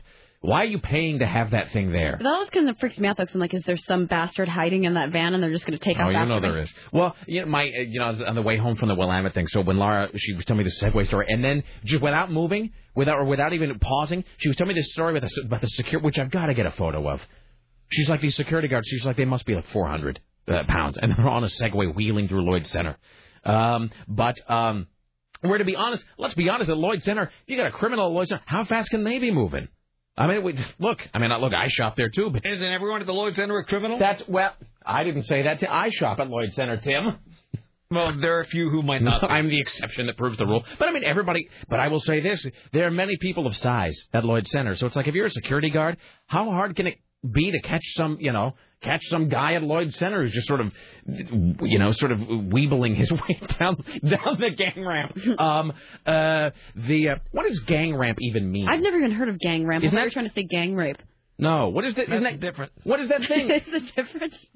no, what is the thing on the ship? Isn't that a gang gang plank? Gang plank. What is a gang plank? What does that even mean? A gang goes off the plank. Is it a gang like a gang of dudes? Yes. You know that thing, like a gang plank is like, Like when you walk the plank? No, no, no. See, that's just a plank. Plank is a weird word. Plank, plank, plank, plank, plank. All right, a, a, a gang plank is a boarded plank with cleats for steps forming a bridge which to enter. or That's leave the a thing they vessel. walk up under the Titanic on. Yes, that's, That's a a gang gang plank, not just the plank, which is just a board. that you walk off of. Let's stop now. It's a good thing I don't have ADD. Um, so she was talking about these uh, fat ass security guards on their segways, and then she immediately segued into this rant about cops pulling over bicyclists. And she was just like, she was just uncorking this huge. She's like, why are my tax dollars being spent like ticketing bicyclists? And you know, she's, she's and and she her thing is, this is my wife saying this. Her whole thing is there has forever been conflict between cars and pedestrians. She she said, you know, why is it suddenly all cars and cyclists? Like, why is that all anybody cares about? She's like, there have been there have been problems between cars and and jaywalkers and cars and people walking forever. And I pointed out, without really taking a side in the issue, I pointed out that the reason the cops are pulling over these bicyclists is because cops, to be fair, always have a difficult job in terms of public relations. I mean, cops have a difficult time. Cop, you know, the, the cops have a difficult time with the, sort of their public image and perception. And most people don't bicycle. Most people drive. And so this seems to me like an easy way for the police department to get a little um, to burnish their public image a little bit, because 80% of people drive in cars, and they'll be like, "Hey, look at that! Finally getting something done." So that's That's what I think this is about. I think the police department is trying to trying to you know, trying to buff their public image a, a little oh, bit. look, it ended on the front page of the Metro well, there, section. there, see, there you go. And and again, I'm not saying if you're a bicyclist you ought to ignore whatever. At the same time, I think there are probably larger issues to deal with. But that's but you know the average guy who sees that in the paper will go damn straight, lock him up, and that's it's an easy way for the cops to sort of look like you know to, to you know to, to it gives them a few uh, brownie points I would say with the average the average uh, you know citizen. It's like putting braces on the legs of crippled children. It's exactly like that, Tim. Mm-hmm. He is free to look again. Charges have been dropped against the man accused of breaking into an apartment, cutting off a woman's underwear, and licking her back. Isman Hale said he proclaimed his innocence all along and volunteered for, for a test to help his case. He took a lie detector test and passed. Hale was arrested after a woman reported a man broke into her northeast Portland apartment. She woke up to find her underwear cut and the suspect licking her back. Well, the accused sister uh, said her brother's a good person, and the accusations are out of character. Hill's girlfriend claims he was at a friend's house waiting for a ride to work at the time of the incident. She said it's a case of mistaken identity. Hill claims it's hard to go out of the house after his arrest, and he's lost his job. well, maybe. A Washington County jury has acquitted an Aloha man on charges relating to the killing of his neighbor's pit bull that was attacking his dog. So they said he was justified in doing so, in killing the pit bull because it was on the loose attacking his dog. The jury decided 39-year-old Jose Luis Ramirez was justified in using a broken tree limb, a machete, and a samurai sword to get the dog to stop. It took all three things. He told the jury the pit bull had already killed two of his cats and was always running loose, so why not? Kill the pit bull. That's the official opinion of CBS News, by the way. Uh, Richie, should I be, uh, well, two things. Uh, should I be answering these calls? And B, that little factoid you just typed at the bottom of the screen, is that for public knowledge? Factoid. He texted it to me. Well, he texted it to you, but Is it a text from Scott? yes. I got that same thing. I, I think that you could say that. We probably shouldn't say that. Should we? Sarah, what do you think? Wait, hold on. Let's let fate decide. Wait, hold on a second. Where's Okay, Two Face. I'm just seeing a little pop culture reference. All right, hold on. Let's we'll let fate Which heads, decide. heads or tails do we say? Heads. Heads. So, Jesus. So Scott Daly just dropped three grand on a divorce attorney. Yeah. And that's just and that's just for the attorney, by the way. Cheaper than Richie's night with whores. Seriously, that's that's it's still it's still cheaper than yeah, it's still cheaper than going to Sheri's Ranch. Going to Sheri's Ranch. Here's Tim Riley. Well, two are arrested after the Aloha High School shooting. They charged a 15-year-old boy on attempted murder charges after shots were fired at the Aloha High School parking lot. The teen was arrested after an intensive search of the area. Hours later, the deputy saw the teen's brother, 18-year-old Gerald Manlove, who's also wanted in the case. Gerald Manlove. Gerald Manlove? What, what, what a name to go through high school. I was just going to say that's going to be a fun name when you're in the locker room. Hey, Manlove, get over here. If you remember, Dudley Manlove was in uh, one of the Ed movie Ed Wood movies. I didn't remember that. Yes. Uh, when deputies were chasing Manlove, two Beaverton police Were the deputies chasing Manlove? Did they, did they try steam? The deputies were t- chasing Manlove. Yeah. they they have, have them try Byron's house. Uh, a just Beaverton too police easy. officer and the driver of the van were uh, both hospitalized. Apparently, oh, the van crashed. It, it, and uh, apparently, the van that the police were driving crashed during this thing. While they were looking for man love. Well, they were looking for man love, but they probably had man love in the back of the van. the Beaverton police officer and the driver of the van have been hospitalized. Man love has been arrested and booked in uh, Washington County Jail, where man love can now be found. His younger brother also faces weapons charges and murder charges. So see if you have a last name like that, you are doomed. It's just it's just too easy sometimes. It really is. Uh, I don't even know. All right. Uh, hi, you're on the Rick Emerson show. Hello. Hey, Rick. Uh, speaking of devices that will make fat people fatter, Yes, sir. have you seen the uh, the i unit by Toyota? The I unit. No. i unit. Okay, I just sent you an email about it. It has a link to the pictures of it. It is WALL-E. That's all I got to say. What? But what is it? What is it? What does it do? It's it's exactly the device out of WALL-E, except it's on wheels. Like that What everybody's in. what device? Oh oh oh! You mean like the like the fully encasing like the weird gelatinous pod you sit in with the screen in front of it?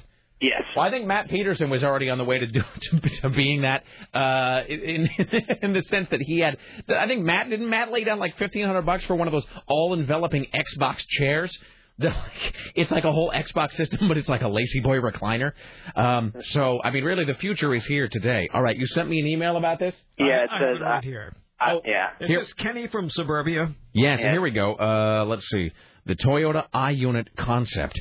Uh, so I'm uh, I'm opening the the blog here. So if you haven't seen WALL-E, it's not a spoiler. It's just uh, there's a whole thing in the future. People are kind of kind of kind of big and fat and boneless, and uh, and they just sort of sit there in these weird sort of jelly bean shaped chairs while everything is wow. What is this it called? Is, it's called the Toyota i Unit. It is a personal mobility device. Um, it, so it basically it looks like it looks like um, uh, it looks like a little uh, miniature car if it were in the movie Tron. Uh, Yes, I mean that's kind of what it looks like. It looks like a it looks like a like a Tron light cycle meets one of those big huge strollers that suburban parents put their kids in. Yeah. And so this just sort of takes you around everywhere. Yeah, and apparently it goes pretty fast. I mean, I saw it on on the news, and they were showing people driving around and it, in it like you know, Oh my God, it is banks in the corners. It, no, it's this is this is really really cool looking. And see, of course, here I am being just a dumb American. I want one. So, uh, you know, the Japanese really are at the forefront of everything that's, uh, you know, uh, I, I mean, didn't the Japanese make that story the other day where they created that weird love robot or whatever Yeah, that's like there's, a, there's a TV show on about it. where it dances for you? Uh, this is a different one called Love Me, Love My Doll. Focuses on a group of men who have fallen in love with their life-size dolls called real dolls. For these men, their $10,000 lifelike built-to-order creations have replaced human women. Oh, let's talk about that. Now. Find out what makes these men tick. Get a peek Uh, at their ju- life. Just hold, hold one second. All right, so, Synthetic green girls. Kenny, thank you for the link. I appreciate it. Yeah, they also have an exoskeleton that's for uh, like nurses to lift old people out of bed. So An, that's ex- a good an exoskeleton. Is that Yeah, for when I? Iron that- Man. That's for when I want to go find Sarah Connor. Right, All right, exactly. thank you. All right. So, what is that show you were just talking about, Tim? Because I got lots to say about that. Love Me, Love My Doll. I taped it last night. I'm going to watch it. It was on right after uh, uh, Plastic Surgery Freaks. Okay, so you watch the weirdest programming. Can I tell you that there are times when I can't really figure out what you watch and what you don't because usually you're just what are you watching? Well, I'm watching a documentary on Mae West, and then the next day, what I'm watching Plastic Surgery Freaks. That that guy who had all the plastic surgery was on the show. Which guy? That weird looking guy, that hairdresser from L.A. He, who had like uh, you remember the guy's picture? People called us and asked where to find him. Oh, oh, think of his uh, uh, um, um, Kajagoogoo. Stephen Kurjagara. Yeah, Kurjagara. yeah. Kajika- Yeah. Kajika- Stephen Kurjagara. Not going to work here anymore. That guy. Uh, did they have Jocelyn Wildenstein? No, but he admitted to being almost 50 years old. No. Yes. He's been having procedures since 1987. Good for him. Um, oh, speaking of plastic surgery, saw saw a bad another bad picture of Barry Manilow yesterday. Uh, it's in the Globe. Um, He is and, not um, looking well. He doesn't look good. He doesn't. He's very bony at this point. Uh, and I was, and quite by coincidence, when Laura and I got in the car to go home from the Willamette thing yesterday, my Barry Manilow greatest hit CD uh, came up, and we had a moment of sad contemplation about Barry. Uh, favorite Barry Manilow song? Go. I don't know enough about Barry, Barry Manilow. to That's got to be songs. fixed. We're going to do a Barry Manilow top five next week. Copacabana. Really? Yeah. Okay. I'm a big fan of um, "Can't Smile Without You." "Can't Smile Without You" is just like one of the best songs. Oh, that's a cute song. Oh, it's the one of the best songs That's ever. It's a sing along song. It is so well, you know, and he always brings a lady from the audience up on stage to sing it with him every time you see Barry and Cotton. And then he gives her a little videotape. Okay, I've seen this show. I'm going to watch it tonight, so don't be a spoiler. It's what, what, what is there to spoil? It's grown men who hump dolls. I'm sorry. The the end. Did I ruin it? Surprise! And then the robot kills them at the end. Did I give it all away? Yes. I'm I've gonna seen anyway. I don't care. No, no, no. I've seen this show. This is the one that BBC did. Yeah. Uh, and here's how I know that it's this because there have been a few document like maybe like a real sex or whatever has done shows on this. Uh, here's how I know it's this one because I remember this guy. This guy here is the biggest freak. No, he's he's the second biggest freak in the whole show. Cool. Um, this guy, I think he's a I think he's a British guy. Um, uh, but they interview. I mean, I won't. I won't give anything away. I mean, I don't know what there is to give away, but I will say this: this show, "Love Me, Love My Doll," uh, BBC America, which you can also see on Google Video, by the way, uh, which is where I watched it. Um, uh, so um, uh, let's see. For these men, their ten thousand dollar lifelike built-to-order creations have replaced human women. Find out what makes these men tick as they give you a peek at life with their synthetic dream girls.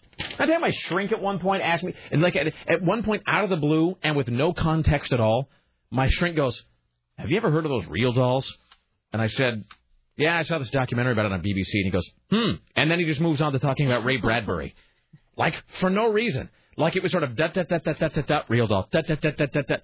Like, I sort of got the idea that he really wanted to talk about it and was sort of fishing for somebody who shared his interest. Did you tell him that we touched one once when we were at Fantasy Video? Uh, well, we touched the cyber skin or whatever they call it. They make this out of. Okay, so let me talk about this documentary a little bit because you really. This is on BBC America tonight. Well, it was on last night, but I didn't have time to watch it because it was on late. Uh, but that means it'll probably. Do they rerun stuff? Yeah, a lot of times. Okay, so BBC America, it is a documentary called Love Me, Love My Doll. It's mind blowing. It's unbelievable. And so I'm looking forward to you watching it tonight so we can talk about it tomorrow. I will say this there's the whole rainbow in here. There's this guy who's a little bit freaky. They, though, in this documentary, they interview a guy who lives in like, eh, you know, Tumwater, you know, Hickville, wherever, like some West Virginia guy, some Appalachian guy, who has two of them, has two real dolls. He is the freakiest thing I've ever seen in my life. He's a guy like he's a guy who you see who, who's like coming in your window with a paring knife at night to lick your back. Uh, to lick your back after he's cut it from the rest of your body. Uh, this guy that's in the real doll thing. You'll know exactly who I'm talking about. Uh, because his interview contains it's like him and one of the dolls is like chained to the wall and it's him going like with regular women you got to take care of their needs with these it's all about what I want and then Oh, and then and then he just stares at the camera. It's so freaky. Um and he's got Metallica posters all over the wall of course. Um so there's that guy. There's this guy who is harmless but insane this guy here. And Is then that him with his doll? yeah, uh, that's uh, her, and her name is like he has. She has some really like weird exotic She's kind of like Priscilla her. Presley from Yeah, and he's not a bad looking guy. I mean, he's just sort of you. You see him being interviewed, and and he's a relatively handsome guy, I guess. Uh, The he's- show's Love Me, Love My Doll. yeah, love me, love my doll, but he's just clearly like not meant for interaction with humans, and he lives with his dad. Um, but they have this one guy in there who was like he was in the RAF, the Royal Air Force, I think, and he's you know, he's a British guy, obviously very successful. They show his house. He like paraglides, you know, he's got money. He's again a good-looking guy. He was in the military, um, has money, stability, and, and seems really normal. And he's just like, I don't know, I just never hit, never met a real girl that I'm that I hit it off with. I just couldn't seem to find the right one. But with Matilda or whatever, and that's not a problem. And then he, and then it's like him out for a country drive with with the doll, and then they go paragliding together. It's the weirdest That is so documentary. nuts. And then they interview the guy who repairs these, a guy in like Palo Alto or whatever, who just like wears a Maytag hat. No, it's where we're like this guy here. There's this. Uh, Oh, this, he's the repairman. No, no, no. This guy here is an owner. This guy here, but at one point he takes this doll, his doll, whose name is like whatever. He he's like, well, her joints are getting a little hinky or whatever, and he has to put her in a crate and send her off to like California to be fixed. And then they show the guy in his garage in California like ratcheting the doll's joints tighter and like fixing her skin, being like, well, it's a living. And then like putting it in a box and then being sent back to this guy.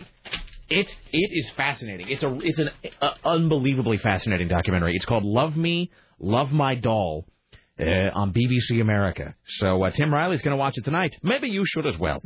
All right, here's Tim Riley. A 16 year old boy facing concealed weapons charges after being arrested at the Gresham Max station with a loaded 9mm pistol. An employee at the Zumiez clothing store at the nearby Gresham station called 911 after noticing the gun tucked in the boy's waistband while in the store. The employee watched him walk to, of course, the Max station, and he was arrested. Never threatened anybody.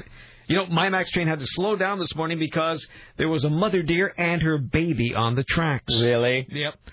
The man came on. There's nothing wrong with the train. We're trying to get the mother deer and the baby off the tracks, and you finally saw them right across the tracks and uh, back into the woods. Well, that's that's the difference between your neighborhood and mine, by the way. Oh, that's um, true.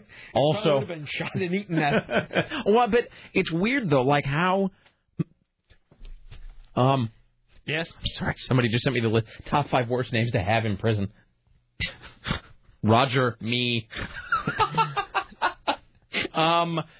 Uh, but uh, but here's the thing I don't understand about the deer and the and the baby being on the tracks is that like if you know you're in the woods or whatever and you see a deer, like you even breathe and they run away from you. Why would they not run away from a train? I guess uh, uh, it did eventually. They- but they're just sort of used to it. Maybe so. It, go, it runs every ten minutes. Well, okay, so that's so yeah. So if it goes by all the time, maybe. Maybe. How often does train go by? So often you won't even notice it. Maybe they've just sort of, uh, all right. Well, Well, it happens. I live right next to the max. I don't even notice it. well no, that seems to be true. So, are you so different from a deer, Tim? I don't think so. All right, here's Tim Riley. Well, Nick Carter's mama was arrested this morning, allegedly after a real nasty divorce hearing.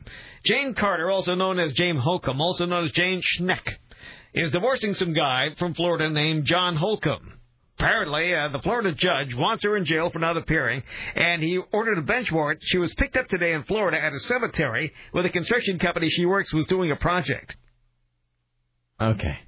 And this is where? Oh, damn it. I thought I was going to have you that time. No, sir. All right, choked on that one. All right, sorry about that. Here's Another Florida story. Damn it! No! Talk about jumping the shark. A 15-year-old Florida boy has been hospitalized after he jumped on the surfboard and landed on the shark. No, no, no. no. It appears he actually uh, just put his foot right into the shark's mouth, said the victim's mother, Tammy. Oh, Wow, that's that's that's unfortunate. It was just a straight shot. There were lots of deep cuts and uh, lacerations Yeah, I would, the boy. I would imagine. Uh, Troy Zettel was bitten by the shark in about 10 feet of water. The 15 year old boy landed on the shark and he was immediately bitten. There are cuts on his foot and leg. They're so severe, he'll have to have an operation on the right foot. He has some tendon damage. Jesus. Let's do one more and then we will take a break here. A rabbit saves his family in a fire. A pet rabbit is credited for saving a couple from a fire that swept through their home in the southern city of Melbourne, Australia. Uh, the woman and her husband just returned home from a family night and heard the family pet named Rabbit, appropriately, scratching at the couple's bedroom door about half an hour after they both uh, went to rest.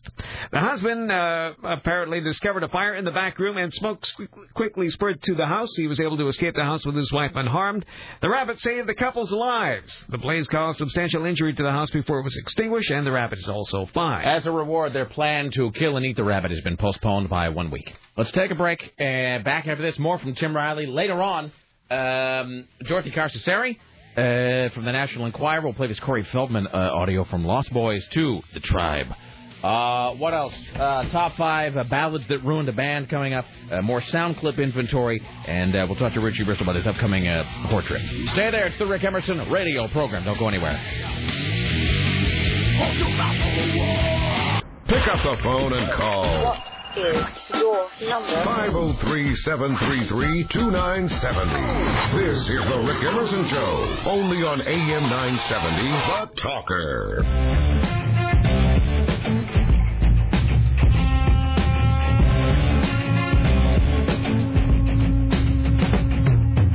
Well, all right then. It's the uh, Rick Emerson radio program. Thank you for coming along. It's 503 733 2970. 503 733 2970. Brooke Hogan asked to pose nude in Playboy. I'm so wholly uninterested in seeing Brooke uh, Hogan nude. Hulk Hogan said Brooke has been approached to pose uh, in an upcoming issue of Playboy. Her publicist told the New York Daily News. The singer, 20, who is starring in her own reality show on VH1, calls Brooke Knows Best. I saw that for the first time this weekend. Is it terrible? It was horribly addictive, just like most of those crappy reality shows are. It was like I did not dislike her. I Really? have to say, and that's and usually you know people in those kind of circumstances rub me the wrong way. I guess no, I didn't, I didn't dislike her. I'm distracted by how much she looks like Ashlee Simpson. Uh, has already They posed. have little Smurf butt chins, kind of. Uh, let's see. I guess she appeared on the cover of FHM in a bikini at one point. Uh, blah blah blah. Brother Nick is in jail. Mother, mother. I didn't know this. Jesus, you probably know this. Hogan's family has gone through a great deal of controversy in the last year. Her brother Nick is serving time in jail for reckless driving, which I knew. Her mother is dating a 19-year-old classmate of Brooks. Wow. That's all messed up, and the- it's showing them going through their um, divorce as well. Because you know Hulk Hogan's now Right. dating someone who looks exactly like Brooke Hogan, which is Creepy. totally creepy. and um, yeah, and it just shows the mom uh, like breaking down in tears like every five minutes whenever she's hanging out with her. I feel it's just Wow. bad to watch. And, and and there you are, though, part of the problem. Bad for the soul. Hey, I watched it at a bar. All right. I didn't pay. you money didn't have to for pay for it. That's all right. I was talking to Peter Carlin last night, who uh, uh, who I think was still on some Xanax because again they they'd given him some Xanax to fly to L.A. for the critics thing, and I don't think he'd taken it. And then he was there and he was trying to get things like he was trying to get writing done, and he had two different articles, and he had to talk to his family, and he had to go to a thing, and he had to whatever. And he said that he was having a great amount of difficulty making decisions. Like he was sitting there, sort of just is sort of paralyzed by all the things he had to do and couldn't figure out what to do first. And and as he described the story to him, he goes, So I thought to myself, the first thing I should do is take a Xanax. And so apparently he took a Xanax, and he had the same experience I think a lot of people do. Whereas, so with Peter Carlin, the thing about the Xanax is it like he completely quit caring, so he could just make the cold hard decision emotionless. He was just like, nope, now I know what. So he could prioritize without having any emotional investment. So he got all this work done. Um, anyway, so so I think he was still a little jet lagged and quite possibly drunk, and he was certainly sweaty and unshaven. Uh, but he was really, you know, how Peter's very laconic most of the time, though. He's really just like laid back and very mellow about the No, whole I thing. and- He's always kind of spastic when I see him. See, but maybe on the phone he's one way, and in person he's another. Because I don't really see him in person a In per- lot. yeah, in person he's always kind of giddy. He was man. He was just wound up. He was just like jumping out of his skin last night. He looked a little a little was crazed. A little, he was a little nuts. So at one point, I was like asking him, I'm like, hey, so how was the critic thing? And, he's, and he was talking about how he met Matthew uh, Weiner, the the guy who does Mad Men. Yes, By by the way, he got to walk around the Mad Men set. Oh, that is so cool. And I, I'm I, asked him. I said, how, I said, is it, what's it look like in person? He's like, dude, it is so righteous. Uh, he couldn't get a photo taken because there's sort of, I guess you can't do that. But um, uh, and then he met David Simon, the guy who does Generation Kill and who did The Wire and whatever. So I told him that my wife and I had had gotten rid of cable for a while because everything we were watching was sort of gone. But that I was gonna like have to get cable again, probably. For, but I told him that I well, there's two levels of Peter Carlin's anger. One is I told him I got rid of cable, and it's like I had it is like I'd shot a kitten in front of him because I said I you know my wife and I got rid of cable, and he's like you what? And it's like, and that's only a slight exaggeration. It was like he was to grab me by the lapels and punch me. So he just uncorked this whole barrage of hate in my direction because I got rid of cable. And he's like, "But you're a pop culture archaeologist." And I said, "Well, I've been watching stuff online and whatever." And it's like he just couldn't be assuaged. And so then I was, you know, I said, well, you know, he was, you know, we were trying to trying to, you know, save up for vacation, and it was, you know, a little expensive or whatever. And he's like, what? Did, you don't write your cable television bill off on your taxes? And I said, well, I, I don't think I can do that. And and, and, and which at that point he just became this Vesuvius of rage that I don't write my cable TV bill off of my taxes, which he claims I can do. Tim Riley. Yes, partially. Now, do you write your? If I can ask, do you write your cable TV off? And a lot of my utilities, parts of them. The- the- Peter Carlin's claim was that because I'm I work in the media and because I have a pop culture oriented show, he's like any movie you see, any CD you buy, any cable television, you can write it all off. Like he was just sort of. That's probably true. At one point, he was about th- three inches away from me, and he was just screaming into my face about it. It's like, it was like I told him. I mean, it, it, I, I don't know. It, it, it, it's like I told him that my entire. uh, I, I can't even think of what it was like. He was like more angry about than I've ever seen him about anything at the fact that I don't write off my cable TV bill. And this is what it ended with. I wish I, I wish so desperately that I had a tape of this. So as Peter Carlin is A, horrified that I don't have cable, B, enraged that I don't write my cable bill off of my taxes, he then says this. I swear to you on everything that is holy. This is what he then says. He's and my wife was there to witness this whole thing. He looks at me and goes, Exactly how did he phrase this? He said, You know this war that's going on right now? You're funding that. And I said, What are you talking about? And he's like, Because you're not making the government subsidize your cable, you're paying for the war. Said every explosion you see in Iraq, you're paying for that, Rick Emerson. And he was like yelling at me like the war was my fault because I don't write my cable bill off. So it was just Can't write it off. Well, I, I guess so. Yes. If only so I can avoid the vengeful wrath of Peter Carlin, who really, I mean, it looked like he was going to take some sort of a, like a fish gutter to me. So, anyway, so kids, write off your write off your cable if you can. Otherwise, Peter Carlin will come to your house and kill you. Here's Tim Riley. Yeah, their home office e- exemptions and things like that.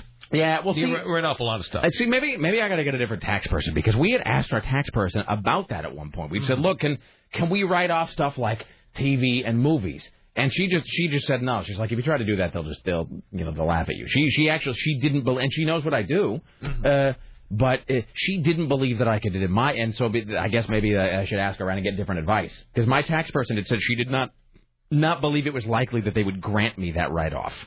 All right. Well, I don't know what I'm talking. Here's Tim Riley. There are new zoo animals at the Oregon Zoo. Six brand new ones. This is part of the Predators of the Serengeti exhibit. They're rebuilding Africa at the zoo, and they brought in an Allen swamp monkey, four colobus monkeys, also a Gerenuk, and three Speke's gazelles.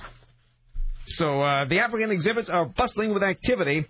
Uh, some of these African monkeys come from Oklahoma and Kansas. How can? Well, never mind. never mind. That's fine. It's okay. That's it's like how Baja California is in Mexico. That's right. All right. Well, whatever. There's also a De Brazza's monkey named Deborah. Okay. I'm not sure about the rest of these. The Speke's Gazelles, I'm not sure of their names, or the Gerenuk. You know, I have no plans to go to the zoo ever, so it doesn't really matter. Don't, don't. I no, I'm not going Unless to. you have somebody that you don't Look at want these to. crazy things eating things out of a tree. Well, it looks like an anteater, but walking upright. Yeah, that's a Gerenuk. I mean, it's interesting and all, but I mean, But I'm saying to boyfriends, like if your girlfriend is, uh, is trying to convince you to have a kid, bring her to the zoo on a Saturday Yeah. because you will see babies on leashes and like they're screaming and moms are like have they're smushing their babies against you as they're like running through crowds. It's like stuff. the animals are better behaved than Well, the see, that's- totally, it's that's- disgusting and it'll scare you. that's where I thought you were going. I thought you were going to compare children to animals. No, they're on leashes though. All right. They're babies on leashes running around everywhere. and They like wrap themselves around your legs. At least you can cage an animal. Uh, the uh, no, the the, la- uh, the one and only time I've been to the Portland Zoo was for uh, wasn't even for the Dan, it was for a show. I went to see the Indigo Girls there, and that was it. Uh, so no, I have uh, I have no plans for children uh, or zoo going in any way. By the way, speaking of motherhood, um, never mind. I have to say, whoever's designing your friend uh, Lisa's undergarments at this point uh, really needs some sort of a Nobel Prize for engineering. I was just writing my friend about how pretty Lisa looked yesterday. And Wow. Yeah, she's rocking some like double, you say? Like double E's, I think. Yeah, I mean that's really the cream of American You should uh, have seen her before she put the stra- the sweater on. I I cannot even imagine. I mean that's like that's like designing the Grand Coulee Dam, holding those things in. I mean it's just. I'm They're just saying. huge. Yeah, They're they like really are. bowling balls. I gotta quit thinking about it. Here's Tim Riley. So John McCain has taken a swipe at uh, Barack Obama for giving a speech in Germany. I'd love to give a speech in Germany, a political speech or that maybe the German people would be interested in, but I'd much prefer to do it as President of the United States rather than as a candidate for the office of presidency. But he would attract a crowd of 200,000. no, no. Barack Obama. Well, did you read he's at he's at Schmidt's restaurant today? That's what Lisa said. He's at some place called Schmidt's restaurant, undoubtedly having like a potato pancake. And then you know, then, then sitting there talking about the you know changing the oil in his car or something. So uh, here he is talking to thousands of people in Berlin at the uh, Tiergarten Park. Although tonight I speak to you not as a candidate for president, But as a donut. but as a citizen. a proud citizen of the United States and a fellow citizen of the world. He talked about uh, Germany and America. While the 20th century taught us that we share a common destiny, the 21st century has revealed a world more intertwined than at any time in human history. He talked about the historical importance of Berlin. People of the world, look at Berlin, where a wall came down, a continent came together, and history proved that there is no challenge too great for a world that stands as one. I mean, that's how you What can. about Hitler? He really is. What? What about Hitler? Isn't that what people want to hear about? I don't know, Tim. What people? The German people. I don't think the German people want to hear about Hitler anymore. I think they're ready to move on. Shouldn't they be reminded? Maybe they've forgotten. I think that's unlikely. Hey, uh, whatever happened to that guy? Uh, Hilter? What? Uh, uh, uh, Schmittler? What was that guy's name? It starts with an H. Anybody? Um, Kevin Kevin Smith told this great story actually about um going because he does this college tour where he kind of goes and he speaks and he does you know whatever does Q and A at colleges. But he was sort of doing this. This is Kevin Smith saying this. He was he was talking about how he. he hello. Hello. Hello. Is that Muppet? I Hope that No, was, that was Muppet, me. not That your was my- stomach. that was my stomach. Um, but Kevin Smith talked about doing a college Q and A tour and how he had to go speak at Kent State. And was you know that you know Kent State at this point really ought to just change its name because of course you have to like Kent State. Hey, how about that shooting? Like it's just a thing. Like you can you know like you have to ask right. Um, didn't they change the name of Columbine High School? Maybe I'm wrong about that. I think they changed Columbine to something else. I or believe that. Or maybe they just bulldozed the library down. I think they might have gotten rid of the library. But he talked about like the people at Kent State. Like if you go to college there, you almost just don't want to tell anybody. You know, what I mean? where'd you go? Kent State, because everybody goes, hmm. Get shot while you were there? Like everybody thinks that they're going to be the first, you know. And so he was sort of saying that he was sort of saying that you know that, that going to college at Kent State is like being a German. You know that no matter what you do, where are you from? I'm I'm from Germany. and then there's just a long pause, and you know in their head they're thinking Nazi. Uh, all right, uh, let's see. Hi, you're on the Rick Emerson show. Hung up just a moment too soon, sir. Hi, you're on the Rick Emerson show. Hello. Okay, two things. First off, uh, Sarah's friend uh, with the, uh, the the you know without pictures uh, they don't exist, so uh, we need some proof of this. Okay. Okay. I'll, well, I'll, I'll, I, I'll it would be her. wrong of me to say that. I'm not going to ask for pictures. I've of never Lisa's seen her rock a bosoms. tube top like that. So like she walked in, I'm just Wow. like, holy It god. was. I can I tell you, she's a striking girl to begin with, very tall, very attractive, whatever. But I, those are really beyond. Sorry, but, wow.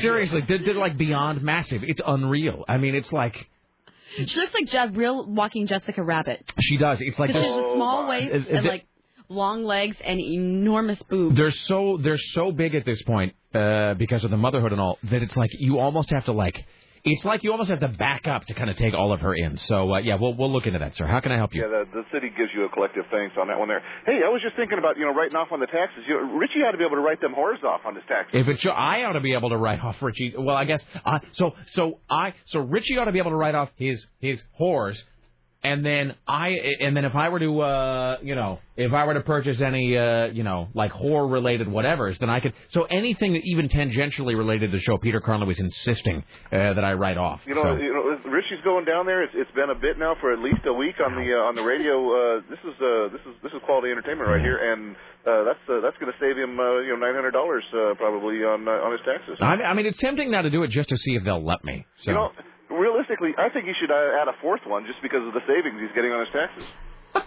the more you buy, the more you save, sir. just- you can't just- afford not to get another whore. All right, thank you. Uh, let's see. Hi, you're on the Rick Emerson show. Hello. Hi, yeah, I'm kind of offended by what you guys said about baby leashes. First off, they're not baby leashes. They're called safety harnesses. And they're very good for keeping Uh-huh. children who have a tendency to run into streets or to other things close by their parents. It's- They're also a safety against other people just grabbing your kid when your back is turned. Okay. So Hi, how are you today? Leashes. Hi, it's good to talk to you. Thanks so much for calling. How are you today? I'm doing fine. I just Hello. my child is one of those that runs and I really get offended when people get mad at me for putting a quote leash on her. How's your day when- going? Any of these things are acceptable greetings when you call, or you could just scream. I'm sorry. I do believe when you said hello that I was supposed to just go into what my topic would be. And do you feel better having done so?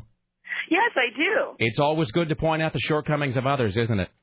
Well, you guys are point, calling people, telling, saying that people are putting their kids on leashes, and well, that's they not are all what's leashes. going Look, on. here's the thing. As Dr. Hibbert once said, he'll How be- many kids hold do you on, have? yeah, hold on. How many kids hold do you on, have? yeah, yeah.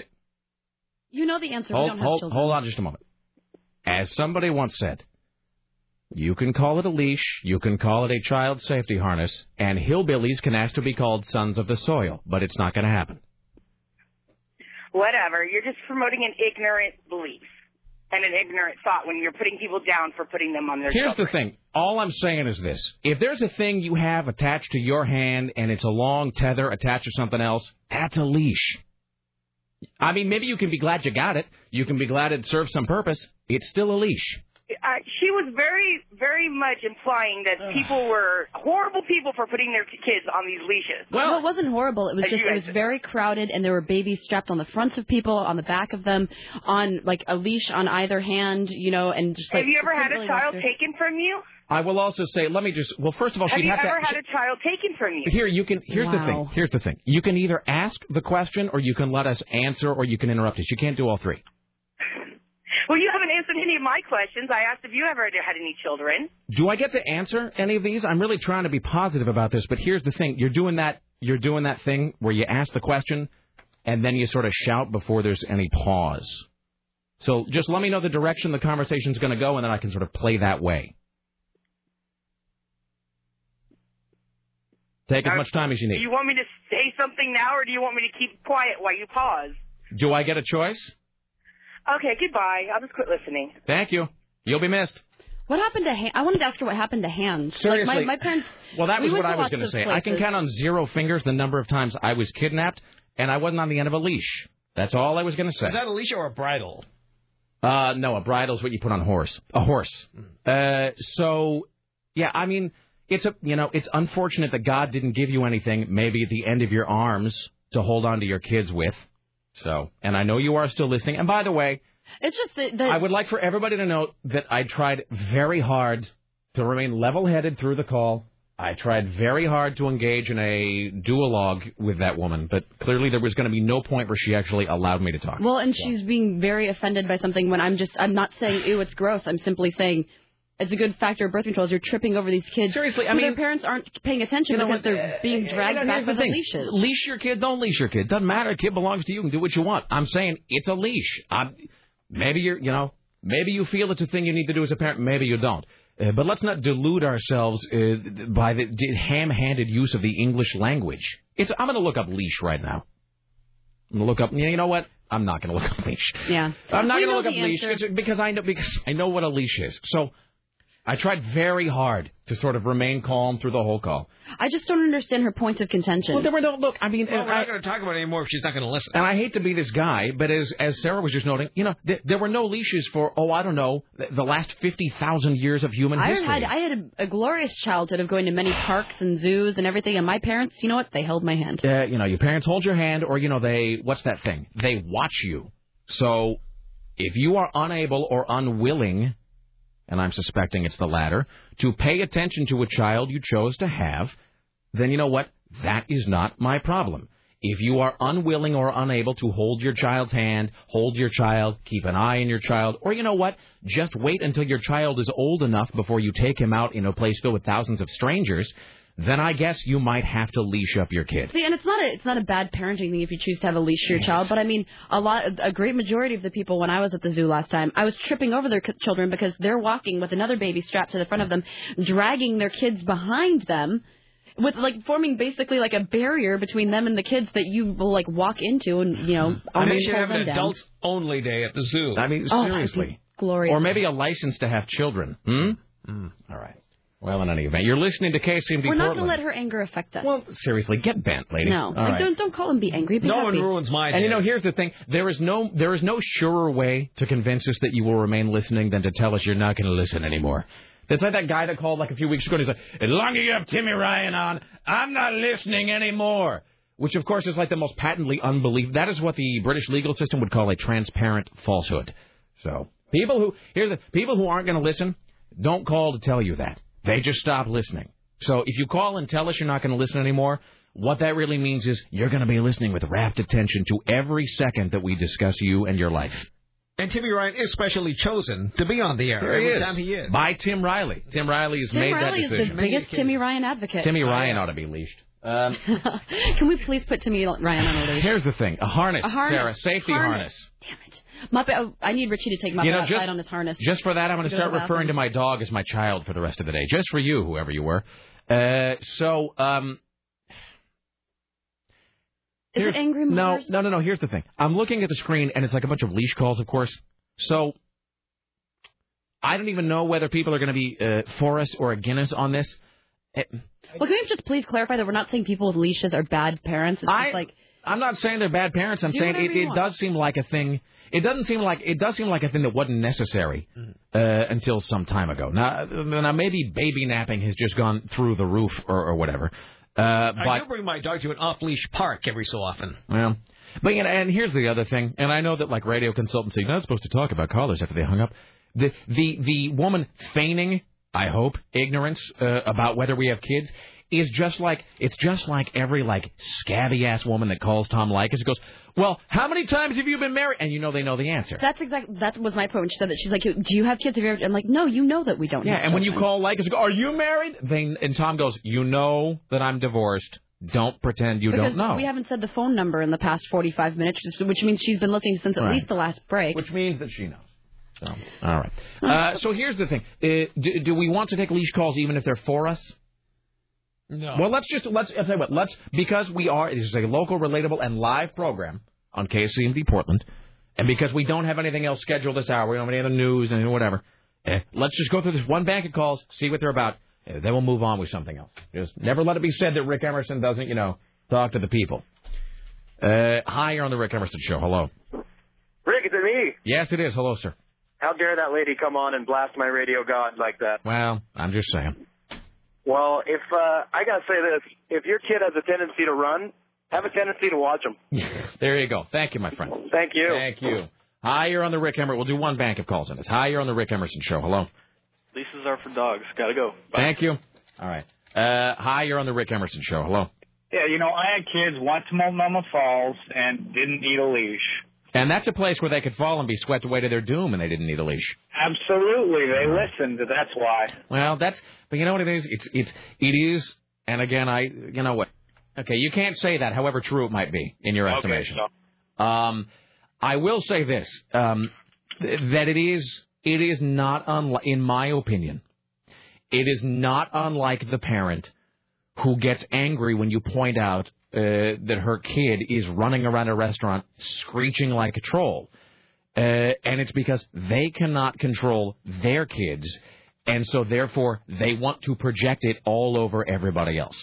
In my experience, that's that's the mindset of people like that woman. And again, just, just based on my experience, is people who can't control their kids. The kids don't obey. The kids are are, are mutants, uh, and the parents can't get them under control. And so they want everybody else to sort of be the unwitting recipient of all of their angst. Okay, so she's jealous because she can't get her kids under control. That's what I'm saying. All right, thank you, my friend.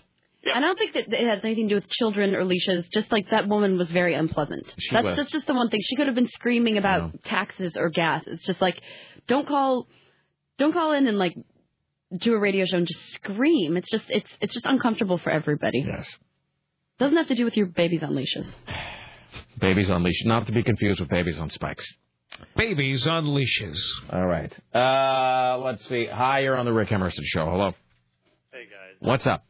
Uh, you know, I'm I'm not really calling about leashes. Good for you, sir. Thank you.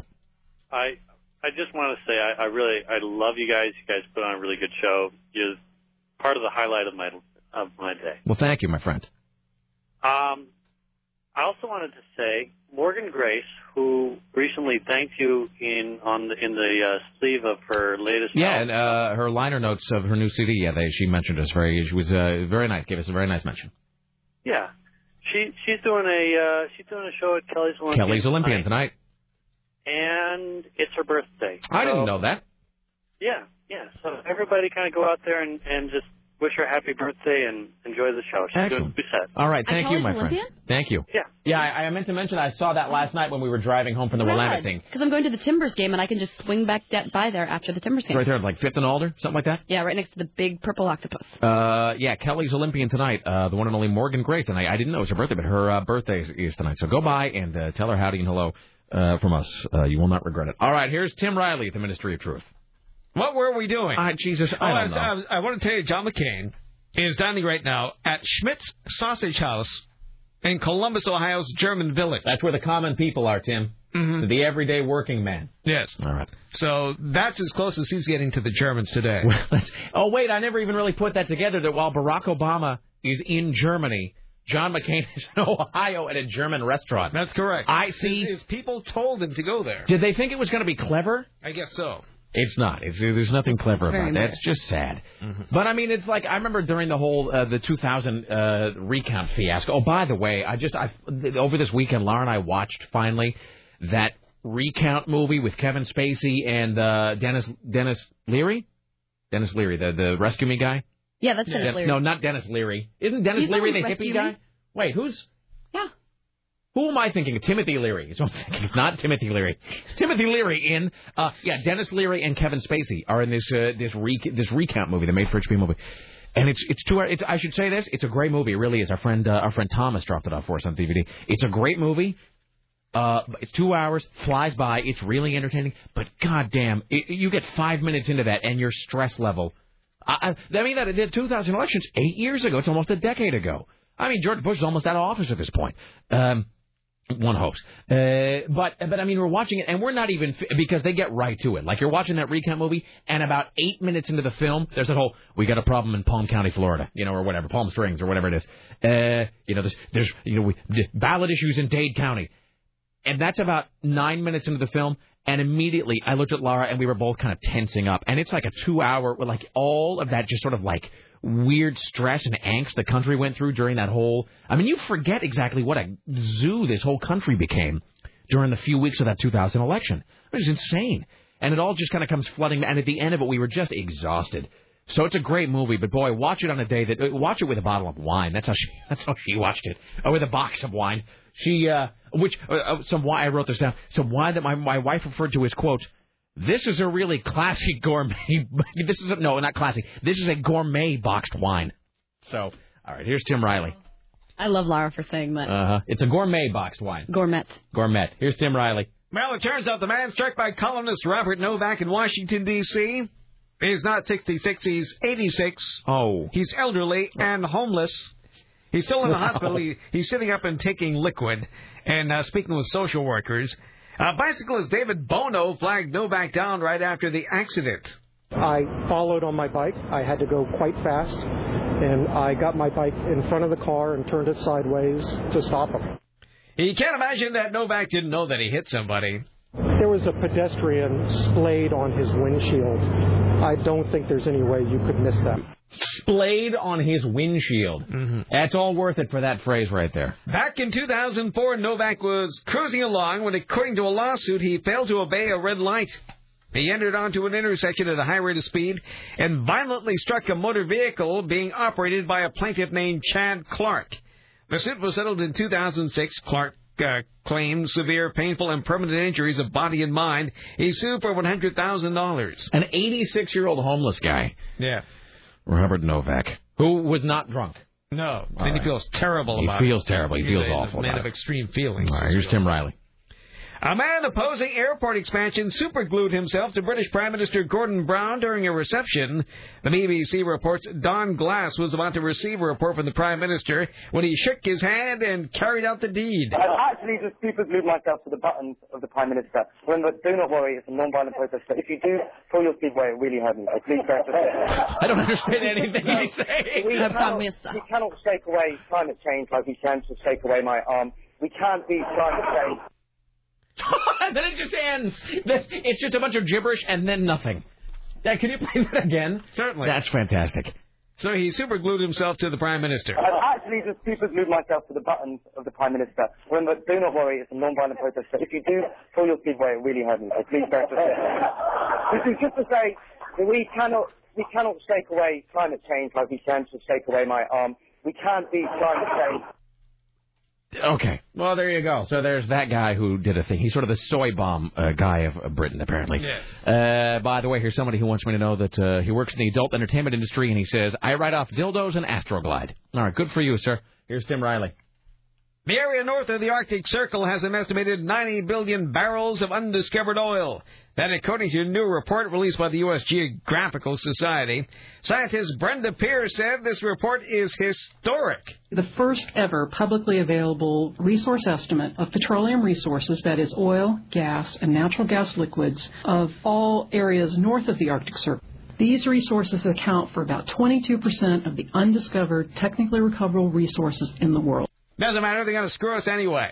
the report shows 25 areas above the Arctic Circle have enormous fuel potential. 90 billion barrels of undiscovered technically recoverable oil, 1,670 trillion cubic feet of technically recoverable natural gas, and 44 billion barrels of technically recoverable natural gas liquid. It'll all be sold to you, the general public, at bargain basement prices. I don't understand anything that she was talking about there. I don't under- What do we use natural gas for? I know that sounds dumb. Natural What- gas? Yeah. What's that for? Uh, Like heating and heating your home. Heating and uh, gas stove? Now, can you now? Is it, can you run a car on that? I suppose you could, yes. Does natural when you burn natural gas, it do something bad to the air, the environment, or whatever? Probably. Doesn't everything? Yeah. Everything. Mm-hmm. I guess if you're burning anything, I mean, just burning things in general seems like it's probably not good for the world. Mhm. All right, so everything we do is going to be bad. Yes. Well, see, that makes it a lot easier, though. You know what I mean? Uh, that's just sort of it just zeroes out the equation for you. All right, here's Tim Riley. The Ford Motor Company is changing several plants from producing trucks to small cars. Uh, industry analyst Jim Hall says U.S. consumers uh, don't necessarily prefer just a small car, but they want something uh, very fuel efficient. The Truth is, this gets them uh, some some high efficiency cars quickly, but Americans generally are not looking for small cars. What they really, really want is a car that's very fuel efficient. Well, let's see if that comes about. Uh, Ford is stepping up production of its hybrid vehicles. Who knew they had them? When they said they're doubling their, their offerings of hybrids, you know, this really looks like they're going to be doing the long rumored Fusion uh, mid-size hybrid vehicle because they've got the drivetrain. That's the kind of product they need. What is a fusion vehicle? Is that like my Fusion? It's like my Racer at home. Is it just a car that vibrates? It is. It's orange. A Fusion is that if if Fusion because hybrid is okay. Just stop now. I'm just gibbering myself into a frenzy. Is hybrid a patented term? In other words, is hybrid not a brand name? So what's the difference between a hybrid vehicle and a fusion vehicle? Well, a hybrid is gas and some other source of power. What like is a battery. fusion vehicle? I don't know. So is a fusion vehicle, do you suppose, different from a hybrid? I would imagine. They sound so, like yeah. the same thing because a hybrid is mixing and a fusion is mixing. Yes, it is. So I'm wondering, is fusion just like some weird uh, patented? Is fusion like search with Retson or whatever, it's really It sounds just like something that the Jetson would drive. it, it does. Um, I hesitate to read any of these emails because it's all going to be about the leashing and the so forth. These are hydrogen fusion vehicles, so they use hydrogen. Oh, so it's hydrogen and gas, not electricity and gas. Mhm. Well, this is so BMW has this. This is the thing that they sell in Germany right now. Okay, well, I'm looking at one fusion vehicle here that only gets 20 miles to a gallon. Well, that's, that's a big help for everyone. It's a fusion between your cash and the gas station. Uh, Rick, if leashes on kids are actually harnesses, then muzzles on shrill, self-righteous mommies are merely regulatory volume devices, says Dan. All right, well, at our own peril, perhaps we'll take some of these. Hi, you're on the Rick Emerson Show. Hello. Hey, how you guys doing? What's up? Hey, I just wanted to let you guys know that we all love you, and that lady was just totally mean to you, and that sucks. Well, it's okay. It's uh, It hurt a lot of feelings. I was gonna say, um, as you can tell, it's really, it's as you can tell, it's really, it's permanently devastated us. I mean, what are you going to do? I think, I think we don't typically do that kind of a show where it's just a bunch of strident, shrill harpies kind of calling up. But you know, what are you going to do? It's uh, every every now and again it does happen. Well, you know, this this observation might have been made. I I I, I just bounce in and out of the show, but uh, like whenever I think of leased children, I always think of that SNL skit with uh, Mike Myers and uh, Nicole Kidman. Which I don't think I know. Um, well, it was uh, uh, Mike Myers was a, a hyperactive kid, and, and his, his mom leashed him to this to this uh, jungle gym, and uh, and you know he's just like explaining to Nicole Kidman how he's uh how he can't have sweets because you know he's hyperactive, and then Nicole Kidman gives him a chocolate bar, and the next scene you see is like Mike Myers like running down the street like on a leash with with a jungle gym just dragging behind him. Fantastic. All right then. I always like to update my cultural literacy. Thank you, sir. Yes. All right. Have a good one. Thank you, my friend. Hi. Aaron sent the greatest sign that uh, at the Russell Street Barbecue they have a sign that says unattended kids will be given a double espresso and a puppy and sent home. That's great. I have. uh Let's see. What is the? uh There's some restaurant I think that's actually in Portland where they do where they have something like that where it's like unattended kids. It's like they give them something. It's like they give them a double milk or something. Hi, you're on the Rick Emerson show. Hey, Rick, what's going on? What's up? was uh, working. Uh, she's a med student, and regardless, came across a business card that uh, you know those Evite uh, invitations you can get. Yes, sir. Yeah, well, these are Evites for hey, I've got an STD, you might want to get checked. That's awkward. Inspot inspot.org forward slash Portland. That's It all. is- And So that's that's sort of a reverse invitation. It kind of like one says uh it's got a picture of a like screw that you would screw into the wall and says I got screwed while screwing. You might want to get checked too. And then insert your personal message there. I'll skip the obvious insert joke here. All right. Oh yeah. Thank you, sir. You're welcome. This guy says um, uh, the Fusion is actually not a technology. It's the uh, it is the name of the model of the car, apparently. Uh, so it is not. Uh, so I guess it's because they've had that hydrogen thing for a long time. I think this is BMWs. They have those hydrogen uh, cells or whatever. Let's do uh, one more here, and we'll probably take a break here in a second, so we're a little behind. then we'll come back. We'll do more news uh, with Jim Riley. Here's uh, this guy. Hi, you're on the Rick Emerson Show. Hello, sir, madam, as the case may be. Hey, Rick, what's up? What's up, brother? Hey, because I'm morbid after the I saw the new Batman movie, which, by the way, is fantastic. And It there's is. nothing more to be said, but um, I uh, I went back to listen to your guys' show when you broke the news about uh, Heath Ledger passing away, I and it was it was I, I don't know if you've listened. It's really interesting, but when you were looking in, in your uh, panic looking for the breaking news center, you played a, a clown horn. Oh yeah, And, and, I yeah, forgot about looking- that. You did. And I thought, boy, that's that's that's awfully strange. But uh, you you made some very poignant comments, and uh, it was just it was really interesting in hindsight to go back to uh, to listen to that, and uh, it was it was handled very well and with with much class now uh, as we are like six months later. Well, and that's uh, that's I appreciate that. That's because we're a that's because we're a news outlet, sir, who takes such things seriously. And then we're, we're leashed as children. It's because we're not mentally stunted because of our overly obsessive parents. And, and, and just about that, I mean, I have I have one child, and he likes to run, and I I do this thing called hold his hand, and then when he tries to run, he doesn't like get away from That's me. It's- crazy talk. It, it's insane. All Thanks, right. Rick. Thank you, sir. I was actually just thinking about the Heath Ledger thing the other day too. I remember. It seems hard to believe. Six months ago, I remember exactly where we were. I was going to say, I remember exactly where we were, where we were sitting. Where were we, Rick? and then you just cut to a static shot of us exactly where we were. Uh, but I, I remember Tim coming in and saying, And the guy that you bought the radio for was Yeah. here as well. and saying, yeah, exactly, and saying uh, actor Heath Ledger has been found dead in his New York apartment. I remember. You that- said breaking news, and you're just like, is it funny breaking news or is it sad? And then Tim said, oh, it's sad. and then I hit the clown horn by mistake, which is And I tried of not to cry because I just watched uh, 10 Things I Hate About You the, Yeah. night, the day before. Yeah. So anyway, well, it's just I don't know. It is. It's it's it's weird. That's just Um, a bummer still. It is. I mean, it really is. And I mean, I'll probably I'll probably see that movie a couple more times. I was going to try to see it tonight. I don't know if it's going to happen or not. But I was. I'm gonna. I'm gonna try. I'll, I'll see The Dark Knight a few more times in the theater certainly, and just. You watch it and you just, I mean, again, you know, it is a morbid thing to, uh, to say, but I mean, really, just, I guess if you got to go out, man, I mean, that's a, it's, it's a way, it's a great role to go out on. I mean, I guess, I suppose if one has to die, uh, if if the sort of fate, if the sort of turn of the karmic wheel or the fate wheel or whatever it is, if you're going to go out at 28, I guess, I guess there are, I guess there are worse ways to go out than with like the role of a lifetime. So I mean, you know, better that than Street Fighter 3. Let's do one more and then we'll break.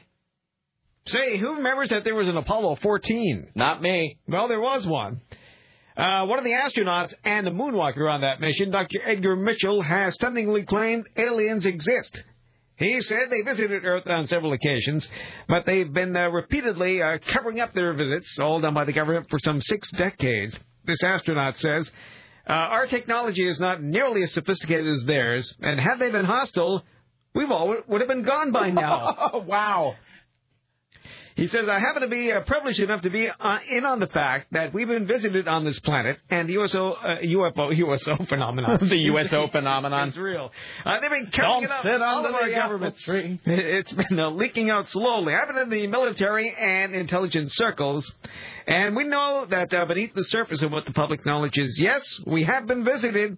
Reading the papers recently is happening quite a bit.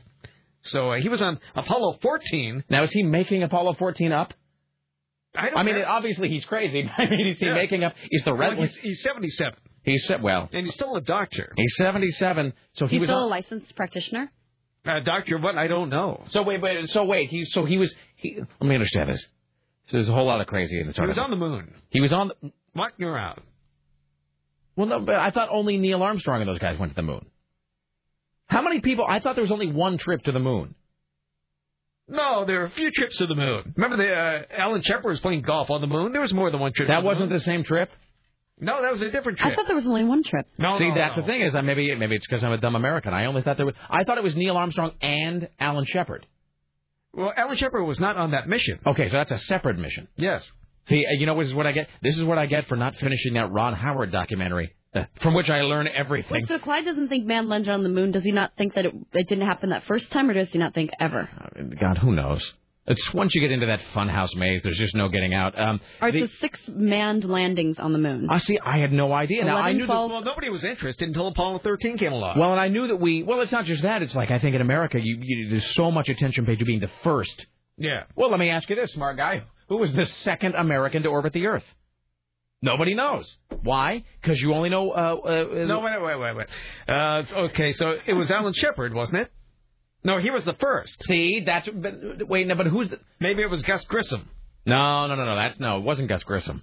It No, wasn't Gus- that's. I don't think that's true. See, now none of us even know. I'm quizzing you as though I know the answer. Okay, let's back up. Yuri Gagarin, first person in space. Yes. He orbited the Earth, did he not? I believe so. Yuri Gagarin, first American in space. Alan Shepard. Alan Shepard, did he orbit the Earth or did no, he just go up and come back down? up and came back down. First man, first American to orbit the Earth. Oh, boy. First American to orbit the Earth was not Alan Shepard. It No. was, and wasn't John Glenn, or was it? Oh, or was it? I think it might have been John Okay, Glenn. so first, no one cares about this. Really, this is a thing you and me and like three science nerds care about. Yuri Gagarin, first man in space, uh, a Soviet. Uh, first American in space. John Glenn, the first American to orbit the Earth. First American in space, though, Alan Shepard. First Right. American to orbit the Earth, John Glenn. Second man to, second American to orbit the Earth. See, I mean, we can find it eventually, but none of us know because. That, so I'm using this as justification for not knowing anything about subsequent m- moon missions. Yes. Because I really, as an American, I really only know Neil Armstrong going one small step. You know that. That's all I know. Uh, but we went back six different times or five different times. Guess so. What like for what reason? Like, what is there? What what is it we what is Well, it we they needed to do in the moon? They brought moon rocks back to the Earth to show around schools. How many moon rocks could one possibly need? It seems like that's wasted money. We got a piece of moon dust under a piece of magnifying glass, and they were passing it around class. Did you ever get to look at the moon rock? Yeah. I'm really jealous. I never got to do It that. was, it was barely a rock. It was a speck on something this big. Yeah, but I mean, I never even got to see the speck. Uh, all right. Maybe it, it didn't go this far west. Maybe. All right. So, moving on. So then there was Apollo 13, which is the one that everybody knows because of the movie. Mm-hmm. And then, I'll see. I'll be much more informed in a couple of days after I've seen this Ron Howard documentary. Then I'll know what I'm talking about. So this is Apollo 14. Yes. And this guy was on Apollo 14, Mm-hmm. which apparently is real. And he says that there were aliens. Yes. Now, this Apollo 14 touched down February 5th, 1971. It was the third mission to land on the moon. Apollo 14. Yes. Yeah, I think by that point everybody had just quit caring. Yeah. So, all right. Well, that's like And the crew, Alan Shepard, Stuart Roosa, who knew? Oh, he was a command module pilot. That's why those guys never remembered. Only the people who go to the moon. Are, and this guy that we were just talking about, Edward D. Mitchell, he was the lunar module pilot. Let me ask you this. Here's an okay. Here's a little moon quiz for you, Tim. Sarah's so uninterested in this whole thing. Who? Okay, Neil Armstrong, first man on the moon. All the testosterone in the room. Who was the second man to set foot on the moon? That was Buzz Aldrin. See, was it? I don't. I don't really Yeah. know. Again, I'm doing this whole thing of this. I'm on a whole pattern of quizzing you about things where I don't know the answer. You can just tell me anything. Humpty Dumpty. I, I just saw their, their star of the Hollywood Walk of Fame a few months ago. That's how I remember. Jim J. Bullock. No, but they have a star on the Walk of Fame. Yeah. But well, say- that doesn't make any sense. Why do the astronauts have a star on the Walk of Fame? It's it's more of a monument than a star. Oh, but it's not an actual star. No. All right. Okay. Well, there you go. And we're done. Uh, so he says there are aliens. Yeah. Well, that's not. I mean, whatever. You don't believe in aliens? It's not that I don't believe in aliens. I don't really believe that we've. Been, uh, here's the thing. Mathematically speaking, there are probably. Well, I would say this. Uh, it seems to me, what with my advanced degree in astrophysics, mathematically speaking, it seems likely there are other life forms. I'll give you that. I mean, there's, you know, billion, jillion planets out there. It seems like there's probably aliens. I don't know that I buy that they visited us because it seems like here's my here's the way I've always felt about aliens visiting Earth. I should say I don't believe that we're probably the only uh, creatures in the because that seems like the height of arrogance. To be like we're the only things in the we're so special. There's only one planet of us. Well, there's an Apollo 15 too. How many Apollos are there? That's a good question. Sounds like the setup to a joke. Um, anyway, but uh, my my thing is, I should. There's two separate issues. A, the the creation is just so vast. It does seem likely there's got to be other living things, right? I mean, that, I think everybody. I think you'd have to be a tool to say that there aren't other living things somewhere. Mhm. Clearly, there is just too many. You know, like, All right, so it says there were nine manned missions to the moon, but only six landings on the moon. And this Yeah. is Apollos 8, 10, 11, 12, 13, 14, 15, 16, and 17. well, that's gotta suck. What if you were one of the guys who was like, g- got to see the moon, but then you didn't get to land? What would that? What's that? Yeah, what so would- 11 what is the point of that even? Why would That- they that would be you- Apollo 13. Oh, because they were like they tried to land and then ah crap. Is that where they go like, fellas, we just lost the moon? That's the moment, right? Right. Yeah, so 11, 12, 14, 15, 16, and 17 all landed. All right, let me answer the alien question. So, well, you asked me if I believed in aliens, and I'm going to draw a distinction because, uh, because it's easy to make fun of guys who say we've seen aliens, whatever. But uh, so I'd say that creation is so big. There's probably other living things out there. I don't know if they look like I mean, us or you not, but discover I mean, new species every day. well, that's the thing, and it's like we're not that special, uh, despite what various factions would have you believe. And if you watch Independence Day, you will know. You They will know. more advanced than we are. Will Smith will protect us all. Uh, I mean, we're no peace. We're we're just walking piles of carbon. I mean, so it's not like it's uh, that unlikely that there's other creatures out there. That being said, I don't really know that I buy that aliens come to visit us because it seems like there's only two schools of thought when aliens come to see us. Well, they know we're busy watching TV. they come on Thursday nights. We need to visit Sunday during premiere of second season of Mad Men. Um, but my thing is this: there's only two schools of thought, in my opinion, on aliens coming to see us. Aliens either want to be noticed or they don't want to be noticed. Either way, they're screwing it up. I mean, if aliens want to come here and not be seen, well, that's clearly not working because every gin-soaked moron in Kansas sees them. If aliens come here and they want to be seen, they're also screwing that up because they ought to just land like on the, you know, at the national monument. Here we are. So I don't really know that aliens come here because it, it seems like they're sort of blowing the plan either way. And if they're smart enough to get all this way to visit us, it seems like they would be smart enough to have, you know, like I don't know. It seems like they would be smart enough to turn off the lights in the ship so that we don't see them. Uh, so, so I think they're probably existing. I, they're probably not here yet. So, you know, Oh. that would be my thing. Live every day like it's your last. That's what I'm saying. Hey, but you know, when I was watching, and then we really have to break. When I was watching Independence Day, Uh-huh. can I tell you, as as bad as that movie is, yeah, you know, and there's certain things about Independence Day that I really like. It's a it's a great movie. It is kind of craptastic in parts, but It's enjoyable, concept- is what you're saying. It's Yeah. But the concept of it, and come on, and the people in it, it is it is a great movie. Here's the thing: there are things about that movie I really, honestly like, and as dumb as it sounds, I love all the sequences with Bill Pullman. I really do. Uh, I, Bill Pullman plays an amazing president. Well, you know who else is fantastic? Is Robert Loggia, who's like his Secretary of Defense. What, Mr. President, we have to launch now. He's like the angry. Robert Loggia only has that one delivery too. Like that's the only. If you see Robert Loggia in any film, that's the only delivery he has. Like in Armed and Dangerous with John Candy, you come to another union meeting, I'll break your legs. Like that's his only.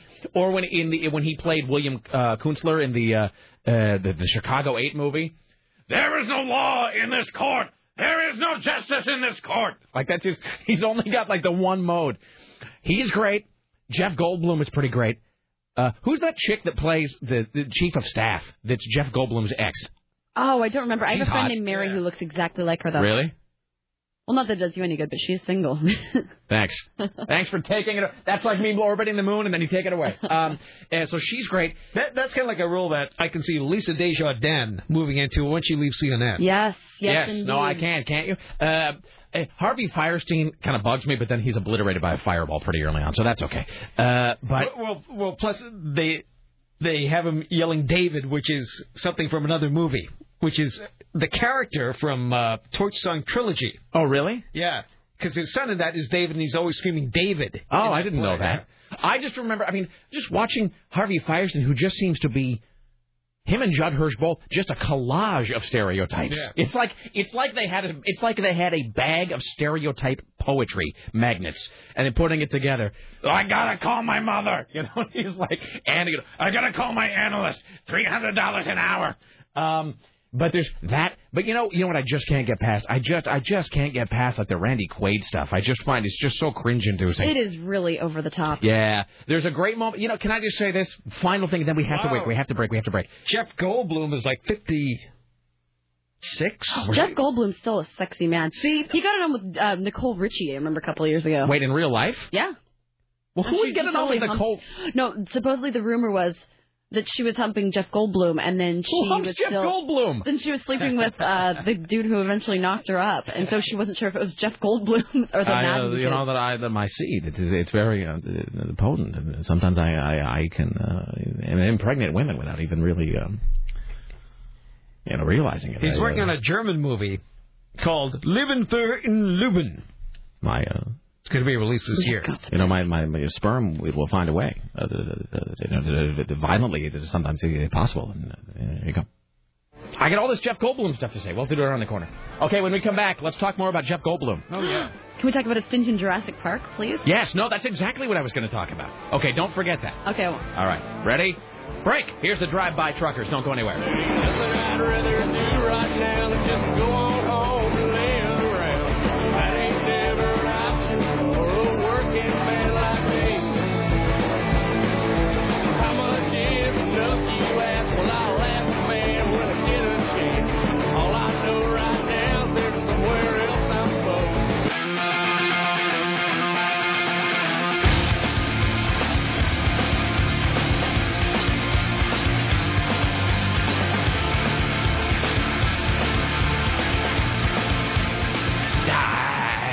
Isn't that what he says?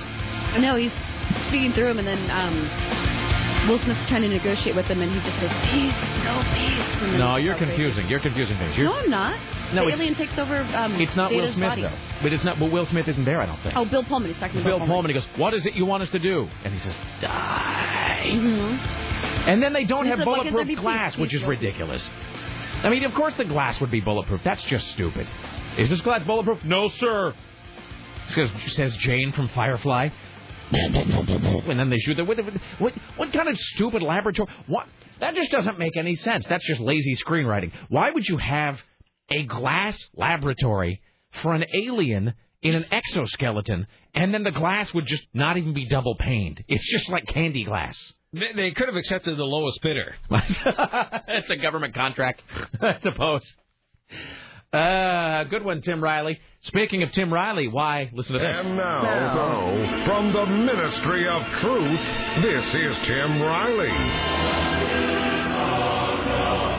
Did you know that Seattle is one of the leading cities in the U.S. when it comes to research on spider veins Spider veins? and varicose veins? Do they do whatever a spider vein? Can't. Never mind. Never mind. Never mind. Sorry. Sorry. stop. Sorry. couple of very prominent vascular surgeons are in the Seattle area who do a lot of research with varicose veins, and uh, their work is actually known worldwide. There's a rule of thumb to help you decide if your legs are bothering you enough to see the leg doctor. If you can't get through the day uh, because you have to get off your feet and put your feet up because it hurts too much otherwise, then it's certainly time to, to do something about it. Here's good news for those of you with spider and varicose veins. The days of having major surgery for uh, veins and having the procedure that you may have heard of called vein stripping, those days are over. Wait, so these aren't the veins of spiders. No, these are the veins of people Why are they called spider veins? because they look spidery. They're like varicose veins. You know, like ladies, like you see them with lots Oh, of thin blue. yeah, my grandmother had those. So where do those? Why do you get those? Like, why can't you just see those? Because from... your blood flow stops. Mhm. And so when uh, as the vein dies, it will just uh, stop circulating through that one. and the blood just sort of coagulates or whatever. Oh, that's disgusting. It Uh, is. And so what do they do? Do they just get rid of those? You can I'm not tase sure. them out, Tase them out? like laser them out. Well, all right. Well, you know, okay, there you go. So Sounds like a new reality show. I'd like to have my That, that darn spider vein. Laser my spider veins. vein. Is that like Shiver Me Timbers? well, laser me spider veins. It's the Black Pearl. Uh, okay, vein stripping sounds singularly unpleasant, by the way. So, all right, here's Tim Riley.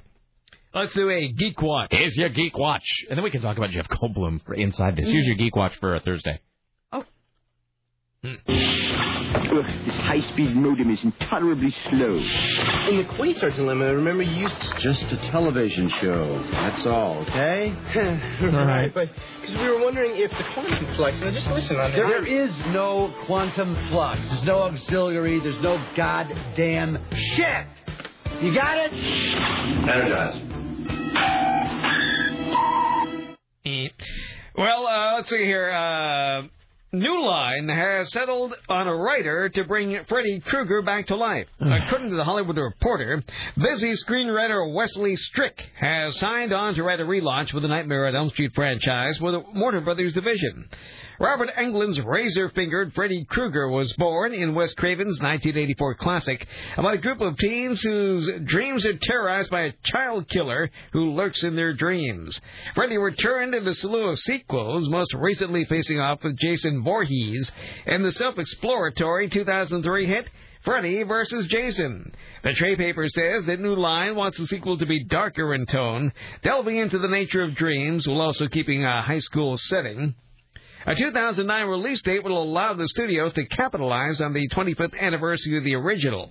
Strick's credits include Cape Fear, Wolfman Doom. He was most recently attracted to AMC's possible series adaptation of Carter Beats the Devil. Uh, so I'm not wholly opposed to that idea. I need to get some coffee here in a second. I'm not uh, wholly opposed to remaking uh, Nightmare on Elm Street because because the, the series started out real strong and then just got so unbelievably watered down. I mean, we've talked about this many many times. Yeah. But I uh, most recently when I tried to buy those Freddy Krueger shoes from Nike, uh, but um, because you know it started strong with Nightmare on Elm Street one, and then the second one was crap. And then the third one, uh, Dream Warriors, written by Frank Darabont of Mist fame and Shawshank Redemption fame, was actually the best of the series, and then everything else is terrible. Um, and there's people who like Wes Craven's New Nightmare, which I think is seventh one. That's awful as well. Uh, so just, they're all bad. And and the you know the character of Freddy, who really is one of the all time or should have been one of the all time great villains, just got so so unbelievably diminished with every successive film in the series that it really could. I will sign off on that. I mean, I'll say that uh, as a nerd, I can that I for one uh, throw my lot down with that. I'll, I'm in favor of rebooting uh, that series. Now, here's the interesting thing about that, and by interesting I mean interesting only to me. They are relaunching Nightmare on Elm Street at the same time as wait for it, Michael Bay is remaking uh, Friday the 13th. So. Oh, jeez. So just which is like completely and wholly unnecessary. I'm, I'm not even. I read the greatest post on Ain't It Cool the other day. It really just nailed it when the guy was saying like, it's not even worth getting angry about at this point that Michael Bay is remaking Friday the 13th. because the Friday the Thirteenth, like the the first Friday the Thirteenth is classic, but it's crap. It's awful. It's a terrible film. It's not entertaining. It's not scary.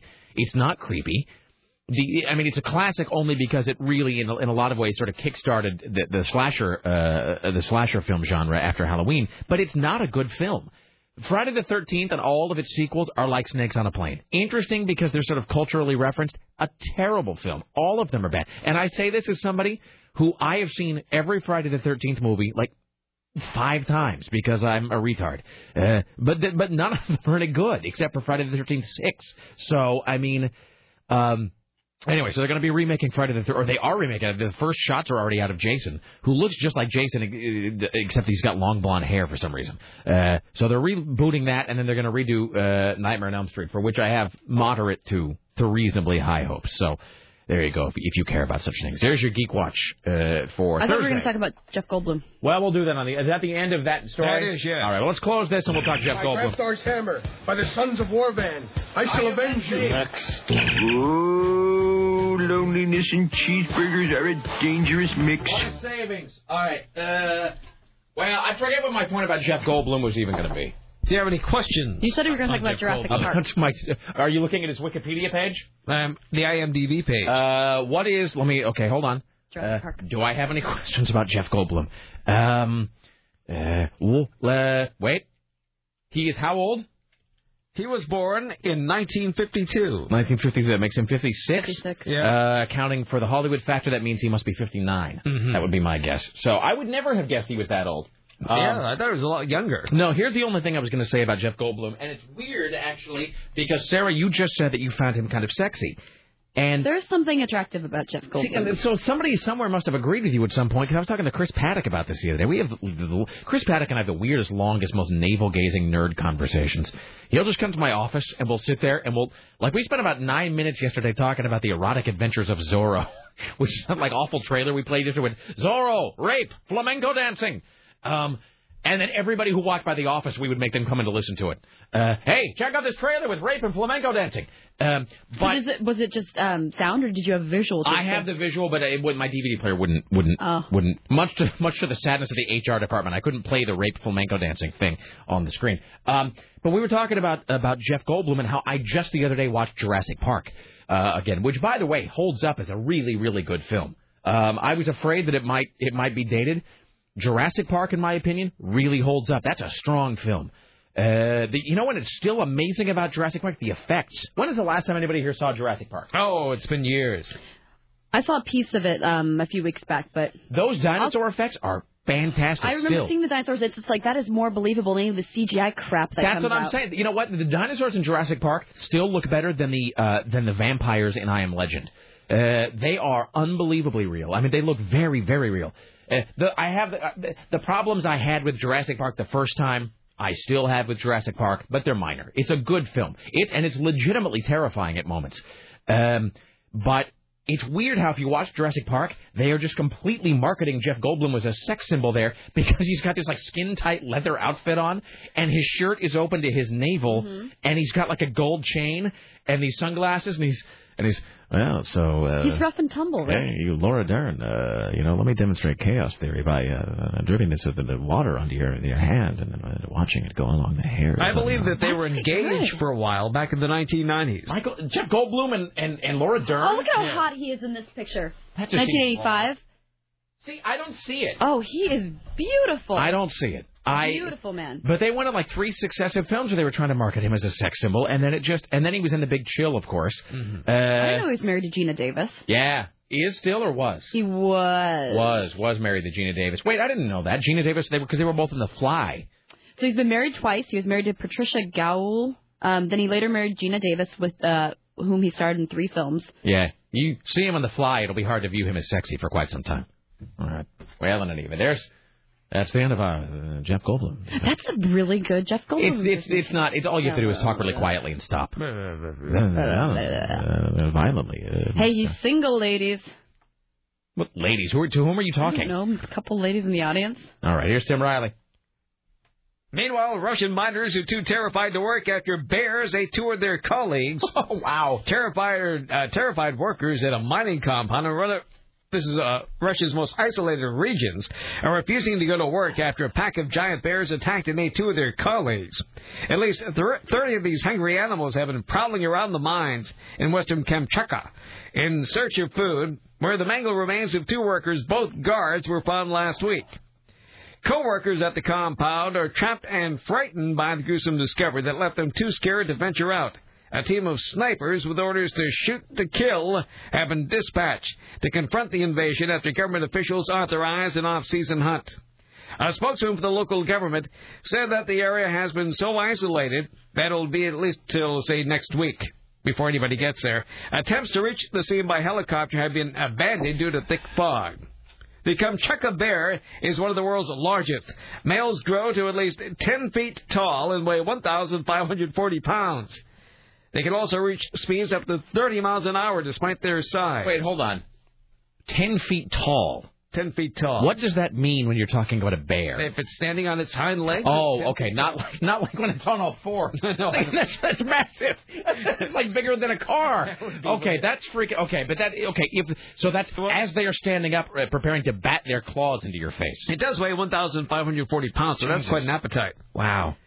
Uh, Russia terrifies me. Yeah, this uh, peninsula, nine time zones east of Moscow and twice the size of Britain, is the home to an estimated 16,000 bears. Well, okay. Well, I'm going to ask your advice as we get closer to my Russia trip then next year, Tim. So, Mhm. all right. Remember, they can smell your Bears. menstruation. uh, hi, you're, oh, and don't forget when Richie gets back uh, in early August, we're going to be interviewing Ariana Richards uh, from Jurassic Park. By the way, uh, hi, you're on the Rick Emerson show. Hello, Rick. It's you, sir. Hello. Uh, hey, Rick. Uh, listen, I had a little something about that uh, astronaut you were mentioning a little earlier. I hope it's not too late to bring that one up. No, sir. Go ahead. Uh, don't know if you're aware of the uh, James Randi Educational Foundation. Yes, I am. He has this thing called the Million Dollar Prize. Now, I would like to see this astronaut try to get this prize because if he thinks he's got proof of UFOs and aliens and what have you, he should have no problem. Trouble is, as most of our viewers may or may not be aware, that prize has been going for roughly 10 or so years Well, and nobody's won. I, I will say this: I dig James Randi a lot. James Randi is uh, is a professional debunker, and he was most he's most famous at this point for debunking a bunch of um, televangelists or these sort of revival tent preachers who cla who claim to be able to sort of faith heal people on stage. And he is most famous for there was a guy named um, Popper or Popple or whatever. He was a he was a guy who did these big tent revival services where these poor old sick people would show up because this shyster preacher claimed that he could heal them. And ah. James Randi sat out. He got a crew and they sat outside and they, they sat outside in like a radio van and they kept scanning all the frequencies uh, because he would because the preacher would stand on stage and he would have people stand up in the audience and he would claim to be able to know exactly what was wrong with them just by looking at them. And then of course he would have them give money to Jesus. And so James Randi and his people just sat outside in a radio van one night and scanned all the frequencies until they figured out that the guy was using an electronic in-ear uh, like a like a little microphone thing in his ear. And he had an assistant backstage going woman in the green dress uh, going through a rough divorce. Man in the red hat has angina. Man, and that's and they totally debunk. In fact, it's demonstrated in the movie Leap of Faith with Steve Martin. Uh, James Randi's That's a great movie. yeah, that, that's based on a real guy who was using a microphone in his ear or whatever, a an earpiece, to sort of scam these these people out of their money. And James Randi is most famous for that. He also did he did a great when Carson was still around. James Randi did this great thing where he went on the Tonight Show to demonstrate faith healing live, where he had Carson lay down on a table. And there was this guy who was doing this scam where he would claim that he could reach, it sounds retarded, but he would claim that he could reach into your stomach and pull out the infected parts of your insides. And then he would like have you give money to Jesus. And Randi demonstrated how you would do this by having like fish guts or something like secreted in your hand, and then you would pretend that you were pulling them out of some gullible person. And he did it to Carson right on stage. So James Randi is pretty great. I think it's uh, randi.org with an I is where you find out more about him. All right. Absolutely. Thank you, my friend. No problem. Yeah, James Randi's pretty great. He's on that Penn and Teller show all the time. Here's Tim Riley. Back to Florida we go for this little ditty. Back to where? Florida. Sorry. Sorry, Tim. Stop. Polk. County elementary school principals can no longer discipline students by spanking them. The county school board changed the district's code of conduct to ban spanking. Previously, a signed form from parents allowed principals to administer spankings if the children misbehave. So I wonder if that, that was like check this box, spanking, strangling. I was, I was scalding, uh, the branding. Um, that is interesting, actually. Do you would you sign a thing that said you could? What do they call that? Corporal punishment. Yes. Um, that is interesting. I wonder if there was a thing you signed, like a permission slip, letting the teacher like whack your kid around. Well, one principal used a ping pong paddle, and another spanked about two students a month. There's something wrong with teachers that decide that they want to start like whacking on kids. Mhm. There's there's something a little unsettling about that. So all right, that is uh, that's that's in that state. That's in that state. Uh, let's do one more here and we'll take a break and uh, reset in the next hour. Well, teenager Miley Cyrus is auctioning herself off. Of course she is. Uh, a lucky bidder could soon win a date with the 15-year-old Disney Channel queen. The highest bidder will attend the premiere of Cyrus's new Disney film, Bolt.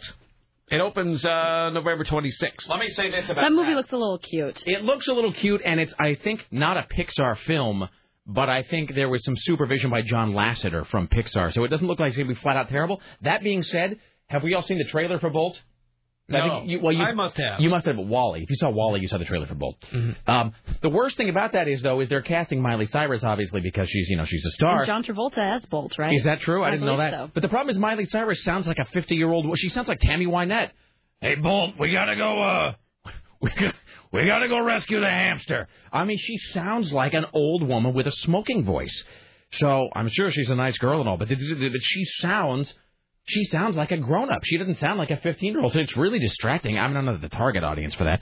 But every time she speaks, it's really distracting how grown up she sounds. By the way, I don't know anything about Bolt except what I've seen in the trailer, but don't you just know when you watch it? Can't you just, I predicted this first time I saw it. Um, there's going to be the moment where the hamster inside the uh, plastic running ball, where to save somebody, probably Bolt, he has to take the brave step of getting out of the ball and walking out in the open air oh, by like himself. a brave new world. Totally like the boy in the bubble. He's going to have to leave the safety of his plastic ball to save Bolt. You just know that's coming. That's I'll guarantee you right now. Bet my bottom dollar that happens. Whenever I see those balls, I picture that um that episode of Family Guy with Stewie when Brian buys the uh, can of black it. spray paint and he spray paints the entire ball because Stewie's sick and so Stewie's running around in a hamster ball. It's hilarious. I haven't seen that. That does sound funny. I got like, can I tell you? I just got dozens and dozens and dozens of of discs of Family Guy still to get through. It's You're so lucky. I'm just I know, but it's like man, it's just like it's digging myself out with a shovel. All right, there's that. That was that. Shall we take a break? I know you have to prepare more news, Tim. Yes, Riley. I must go in the other room immediately. All right. To the other room. To the Bat Cave. You want to pull the slide down like right into your thing, and you get out and you're like in a newsman suit on the other end. Whoosh. Uh, Tim is always in his newsman. someday, if we ever like, some you know, someday like uh, uh, you know, if we get like to uh, help with the blueprints of whatever new building we move into, I want a secret panel that opens into your newsroom. I'd like that. A secret passage to your news cave. All right, back after this, we'll talk to Richie Bristol. We'll do the top five and more. Don't go anywhere.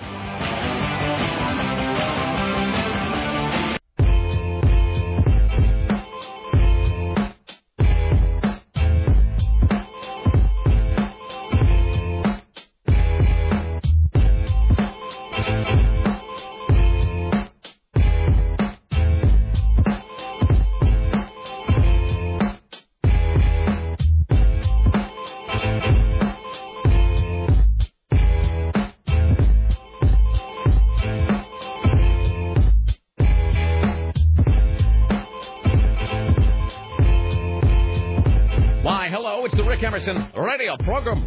Thank you for coming along. It's uh, 503 733 2970. 503 733 2970. And uh, whatnot. I'm going to finish my coffee here. Hold on. Ah. Wait one second. Ah. All right. This is great. Coffee is good. Um, hey, did you see this great posting on Craigslist? Chris Paddock was just talking about this. Um, No, what is it? uh, well, we'll have to. Uh, Chris Paddock, if you're listening, don't don't don't come in quite yet because we're about to do some stuff. Uh, in the next half hour, we'll have Chris Paddock from KUFO come in. There's the best posting on Craigslist that I want to read. He just sent it to me, but I, I want to wake up. Is up. it a best posting like uh, Richie's dirty used sex toys? Uh, well, it's great, but it's not in that way. It's it's for it's it's for something that's not icky. Uh, oh, we still haven't talked to Richie today about his trip. We got it. We got it. We got it. We got it. We got to do it tomorrow. And your high school reunion. I know. for We haven't even of- talked about it. I love of God. I did pick out my outfit for the high school reunion. What are you wearing? I'm wearing. Um, what are you wearing? Mm. I found these like uh, black like platform wedge shoes with like an ankle strap, and then I have this old style like I don't know, like kind of retro vintage dress that's uh, navy blue with like uh, white cross hatching with like a little collar and then like a black belt. Excellent. And then big hair. Now is it like a one night thing only? Well, they're having things on um Friday and then and then Saturday night's like the dinner thing and then Sunday's family day, which they can go to hell because I am not going. they can suck it. So what I'm gonna do is I'm gonna go to the dinner with my buddies and then I think go to the Winterland, which is uh where my new Vice is playing and Right. check them out. I got to figure out where Appetite for Deception is playing in Kennewick, uh, because it's yeah, you know, and, and you know, my mom's not gonna not gonna you know, my mom is not gonna want to go see a Guns N' Roses cover band, obviously, but uh, but we're gonna go. We'll spend all day with my mom on Saturday, and then Saturday night we'll go to see uh, this Guns N' Roses band uh, in Kennewick, and then uh, we're gonna do uh, something. But it's just I already checked the weather, and it's just it's like 104 degrees. It's just gonna be it's just gonna be hell. And of course, it's the weekend of the hydroplane races, which is like what were you saying? That was a huge deal in college. It's massive. Well, you, what was that thing you say they have in Bremerton? It's the Whaling days. whaling. See, and every city has their stupid thing. Like every Mhm. city has their lentil festival or whatever the hell it is, that where the town's population triples for like two days, and that's what. And it's th- that is this weekend in Kennewick. So, uh, hey, Rich. Hold on. Gotta push the Richie Bristol is Jen Lane here. All right, can you bring her in, please? And we'll just do the top five. Uh, we'll have Jen Lane accompany us in the top five. Okay.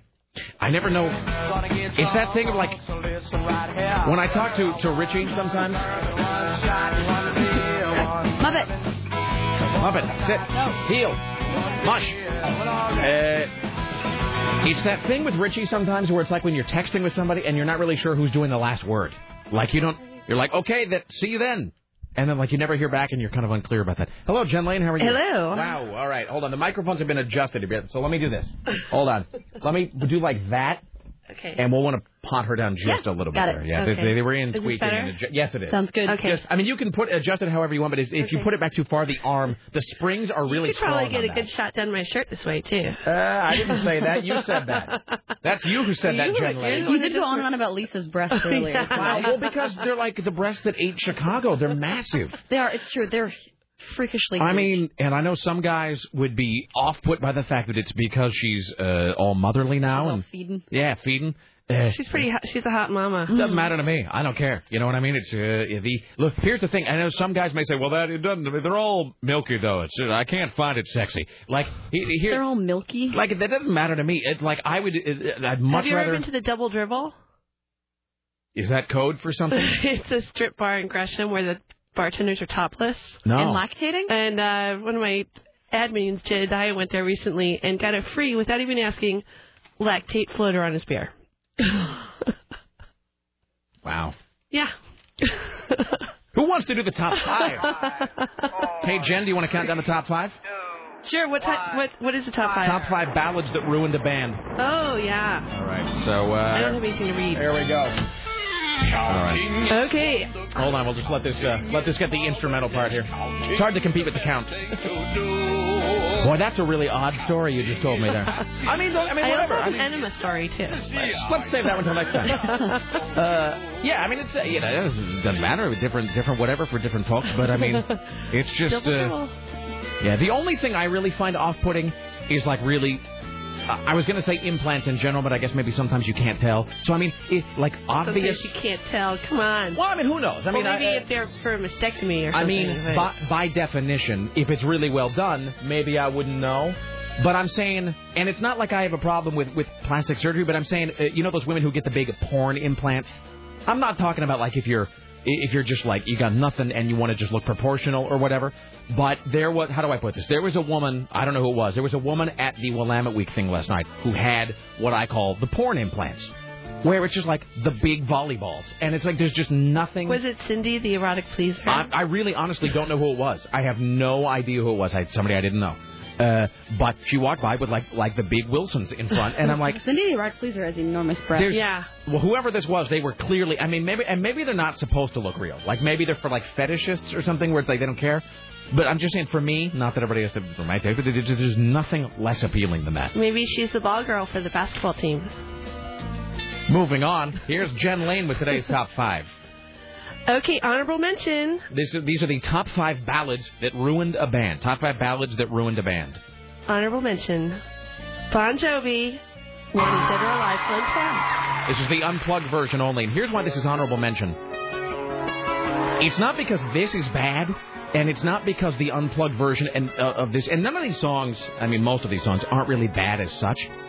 But the thing about this is, people think that the unplugged craze came from Tesla and that five-man acoustical jam album. It didn't. Uh, that's sort of uh, people remembering incorrectly. The unplugged uh, craze came from this performance of this song, which I think was at the Video Music Awards or something in like uh, 80, 87 maybe, 88, 86.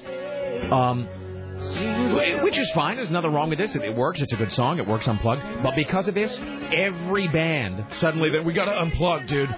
Which worked at some point. Did you ever watch MTV Unplugged, like the series? And occasionally something would really work well. Like I think Aerosmith worked pretty well, and The Nirvana one was terrific. Nirvana is like the best Yeah. thing they ever did. Of all things, LL Cool J's Unplugged worked really well. Uh, but then you get like you get like Poison Unplugged, which is just crap. It was just awful. I mean, there's a lot of stuff that just shouldn't be unplugged. It's sort of like Patience by Guns N' Roses begat this whole generation of terrible acoustic guitar ballads that were just dreck. I mean, that's why you got Saigon Kick singing "Love Is on the Way," which is like the worst thing in the history of everything. So there's there's nothing wrong with this. Was it on this show that we played the awful, the awful like 2004 version of this that these guys put out? That Bon Jovi themselves put out a new version of this song about four years ago. Like And remix. It, yeah, it's like a remix, and it's sort of got like a little like kind of electro thing happening in the background. And the the single worst thing about it is, is he doesn't scream the "I've rocked them all." He doesn't even have the line. He goes, he gets to the line and he goes, "I've seen a million faces. I've seen a lot of faces." And then he just goes on. Like he completely removes, he removes the "I've rocked them all" line. It's not even in the song. That's ridiculous. It's like, why would you do that? So, I almost like Richie Sambora singing better than uh, Jon Bon Jovi. Richie Sambora is not a bad singer. He's got a certain raspiness. Do you ever hear his solo album? I say, knowing the answer is no. No one did. Uh, it's awful. It's awful because it's it's one of those things that works. It's that's what I'm talking about. Uh, Richie Sambora is like a spice that works well in moderation. Whole album of that, it's like a big meal of habanero. It just don't work well at all. Excellent. Top five ballads that ruined a band. All right, next one, Queensryche, Silent Lucidity. That's the only Queensryche song I think of, or That's can think of. hence why it ruined the Yeah. band because that's the only one I know. exactly because it was a big and so the problem with all these bands the, the problem with ballads again this is a, a beautiful song and it's sort of we stole it from Pink Floyd kind of a way uh, but it, these bands sort of labor as cult bands And then as soon as girls start listening to them, they're ruined. that was that whole thing about like when you go to the concert as soon as it's half chicks like the band sucks I mean be, which is that's not me saying I think that's Chuck You know, Klosterman who said that thing about a good gay bar. It's true. Is that true Very true, yeah. Like, When as soon as there's a big female turn-up, it's it like 50% goes to hell? women, it's, it's over. The the problem is not that this or any of these songs are bad. It's that, as you were just saying, they labor at a certain level of fame. This song, bam, blows the doors open, huge hit. But then the problem is that every subsequent album has to have three silent lucidities on it. So of course the follow up to this album had a song called The Bridge, which is like a terrible, like weepy, stupid acoustic song about his dad, which is no good. But they put it there because they wanted to cater to this same audience. Or has it just begun? Great song though. It is a fantastic song. It's a beautiful song. That that Don't have to play at the game. No, no, no. The thing is, all of the songs on this list, almost without exception, it's like these songs on the list today are all good. It's that the songs that came because of these songs, the songs that came after, Mhm. are all bad. Like this is a great song. I love number three is One of my favorites. Yeah, I love it. That's also a great song. All right, well, this is uh, Queen's Drive Silent Lucidity. Counting the top five ballads that ruined a band. Number four, Kiss Beth. Oh, YouTube totally screwed me on this. I had it Is it all not gonna buffered, buffer? and now it's not at all. Are we going to get shafted here? Is it going to stop? Oh, come on! It's one of those ones that plays four seconds of it and then skips all the way to the end. Here, wait, hang on. I wonder if this is the uh, Eric Carr version of the. there you Oh, go. come on. It, it showed that it Well, buffered everyone knows up. that song anyway. Uh, wait, hold on. When I say, but see now, now I got to right, see if number I can five. find it. Hold on a second. Let's see here. Uh, hold on. Let me look. See if I can get it to play over here. All right. Just like momentum be gone. Well, plus the you know the fabulous CBS Radio speedy internet. Lightning fast internet collection, uh, connection here at CBS. Oh, come, for the love of Now none of them are working. that's that's just great. Hold on one moment here. We'll take all this out in You post. should have the top five electronic problems. A top five Show. props, top five technical glitches that plague us here at CBS. Uh, all right. CD players Wait. would be- Hold on. Want me to tell you about the enema? Is this me? I think so. Yeah. All right. We'll see if I can get this to play over here. All right. So this is off. Uh, you might want to pop me. What just happened there? See, if that's the same Oh, same come line. on! It plays four seconds and then stops. Song Arise. Jesus. All right. So this is um, on the album Destroyer. I say knowing it's probably going to stop again any minute. And of course, if you listen to the rest of Destroyer, it's not like metal as such, but it's all very sort of theatrical rock, and it's sort of like, like guitars and God of Thunder and Flaming Youth and Destroyer, and you know, it's just like this whole like sort of aggro vibe. And then Peter Criss comes in with a song that they didn't even think was going to be a single. Like they all just like, ah, this sucks. Let's bury it later on the record. This was the flip side of Detroit Rock City. They send out Detroit Rock City as the single. DJs hear this and they're like, hey, let's play this instead. So this becomes the big hit. And this, of course, is still the single biggest hit Kiss ever had. Uh, which means that in every subsequent album there would be some crap ballad. This is their number one, number one song. This is the biggest selling, uh, more than Rock and Roll All Night. This is the most successful single they ever had. And so even when they did that reunion album, Psycho Circus or whatever, which sucks, it's like there's the obligatory schmaltzy Peter Criss ballad. Uh, and, you know, I mean, it, it's a fine song. It's a truly classic song, especially because it was sort of. And there's the other thing. The reason this song is so great is because it was unlike anything that Kiss had done, unlike anything else on the record. But of course, with every subsequent album, when you put out a song that sounds just like this, it becomes sort of less special. So, the lasting great thing about this is how this song, I think, is playing during that sequence in Detroit Rock City when the kids are getting it on in the confessional. With uh, it's like Edward Furlong and a girl named Beth. Uh, who are like making out in the confessional, which is like hot in like a hundred different ways, and then this is playing on the soundtrack. so, all right, these are the top five ballads that ruined a band. And number three, Extreme, More Than Words.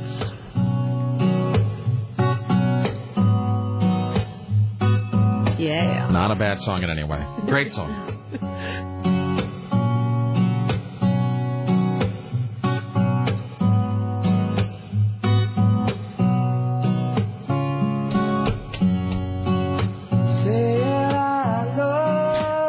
Was it on? Was it here? Was it you? I was talking with the bands reunited about these guys. I don't think so. They, you know, VH1 did bands reunited where they tried to get you know whoever together. Everybody in Extreme wanted to get back together, and then the last guy was the guitarist Nuno Bettencourt, who kind of writes all the songs. And they found him at like an LA cafe, and he was just such a colossal dick about it. He was just like, That's how Joey I don't wanna- McIntyre was. Get away! Yeah, like the people who have no He right was such to. an ass, and then I love watching that 40-year-old ass like dance around on stage. I'm like, yeah, that's right. Yeah, Nuno Bettencourt, they couldn't even put his face on camera. They had to like put the blue dot or whatever over because he was such a jerk about it. Well, I don't need extreme. Get away from me. You know, he was just such a bastard. Beautiful song. Uh, and then they had the follow-up called uh, Wholehearted, which is a great song too. Here, but here's the thing. This is a beautiful song, instantly iconic, a video that everybody recognizes. Um, but Nuno Bettencourt and Gary Cherone from Extreme, and Extreme is a fantastic band. Uh, sort of unfairly called a, a hair band because they were in that same era, you know, and they're really not that at all. But they themselves have said that they they have said this is the reason this is the reason that the band broke up was this song because they sold Every record sold like 100,000 copies, 200,000 copies. This comes out, record sells 3 million copies, and then the record company guy sits down and goes, Oh, that, uh, that more than words. I need uh, four more of those for the next record. Get writing. When was it? Was it like 90? 90. 90 or I remember this from fifth grade. and uh, and they themselves have said that they're, they're I had to play it. Don't, don't, don't, I was already working at a radio station. and I had to play this. So, uh, but the record, indus- the I didn't even need a fake ID anymore. and so the pressure of having to top this. They've just flat out said this song is the reason they broke up because they couldn't top it, and the record company kept yelling at them to write another one of these, and they were just like, "We can't take it, we're breaking up." So the end of a great band because of this. It's a great song though.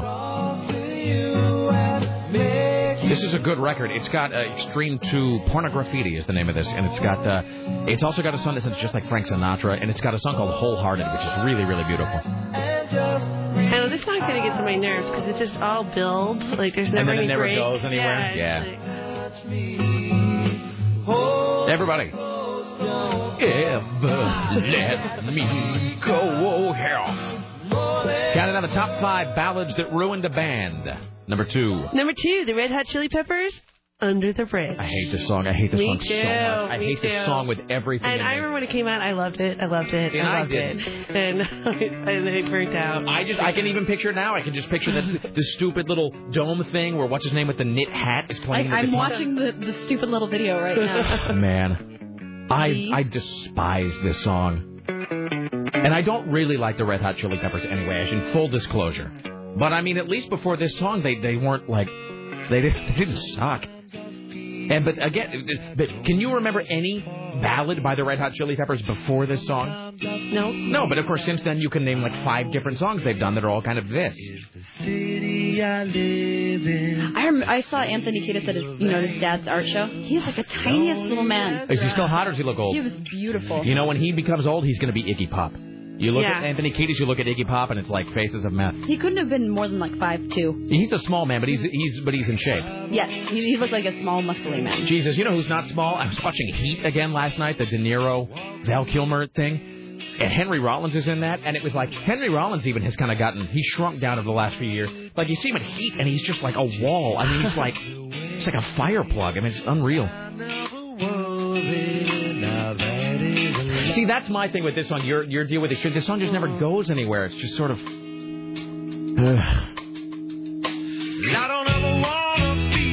hate that shoulder thing he does with the feel thing.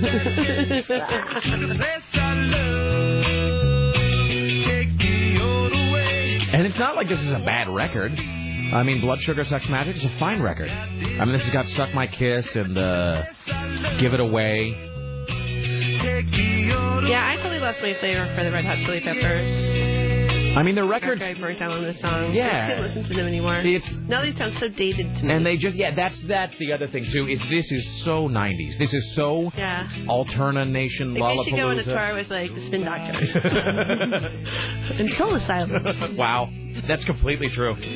Oh God, the Spin Doctors, Jesus, kill me. All right, top five ballads that ruined a band. Number one, Jen Number one, Aerosmith, Angel.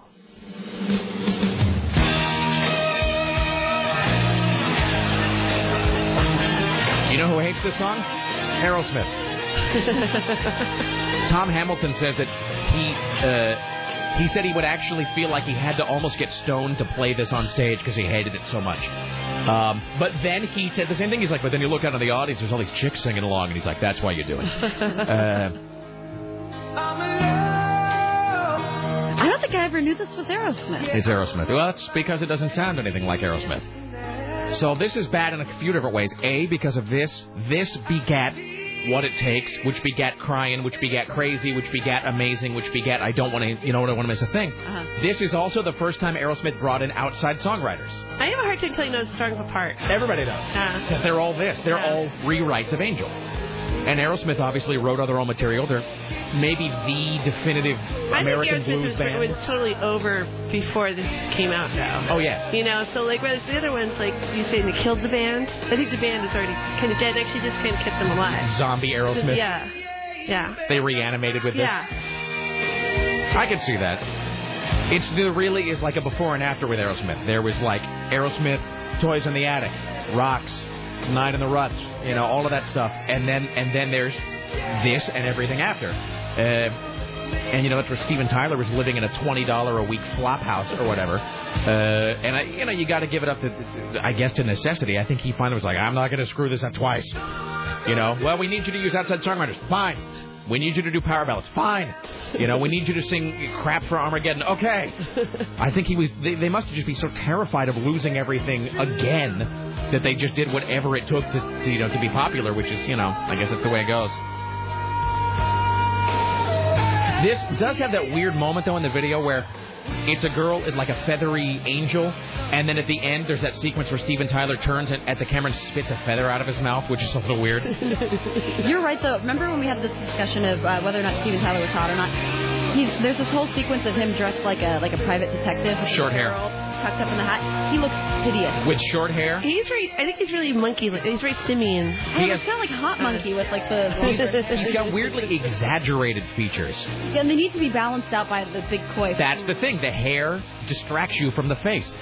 This video, though, yeah, there's that sequence where he's got the fedora and the hair tucked up, and he bad, looks. bad, bad. He looks like like a bad post-op, like like tranny man woman. The Wildenstein effect. What said Guitar Joe? Uh, Joe Perry. Yeah, he still looks great. He- God, he is such a good-looking man. And he's still in shape too. He's Yeah. uh yeah, I saw some interview with him somewhere the other day. He was talking his workout regimen, and he's like on the that thing, that rowing thing where you pull the thing Uh-huh. towards or whatever. And he's just yes, yeah, he he's an attractive man in a sort of street kind of way. Yeah.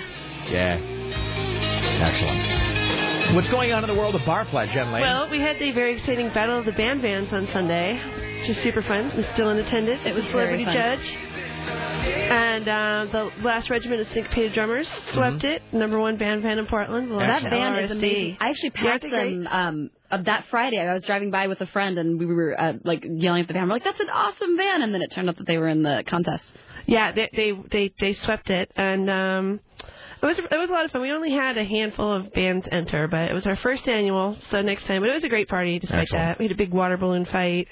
We had tricycle races and uh, and free absinthe and the free absinthe, sun. free free Lovejoy vodka and gin, and uh, PBR, of course. At some point, uh, we don't have time to do it today, but at, at some point, uh, we'll need to have you uh, discuss the whole absinthe business with us. And and I and and, I, and here's the, the reason I don't want to do it. Because we've learned in the past if we start to discuss You absinthe, should have Rich on from Integrity Spirits. He's the one that uh, provided the absinthe. He's really good. He's really really funny too. We'll have Yeah. to sort of yeah because I've we've learned that if we try to talk about it, the phone lines immediately fill Yeah. up with people, all of them screaming that the last caller was wrong about absinthe. Oh, by the way, I was on a leash as a, as a kid, and no problems here. Really, I thought Yeah. you were going to say like earlier today. Well, sorry, was that awkward? well, luckily my mom's Can you, not can listening. you hear me in the back? all right, all right. Um, uh, okay, uh, barflypdx.com. Yes, it is. The website, barflypdx.com. All right, we're, we're very behind. We got to take a break. Come back. Tim Riley after this. Stay there. It is the Rick Emerson radio program. Go nowhere.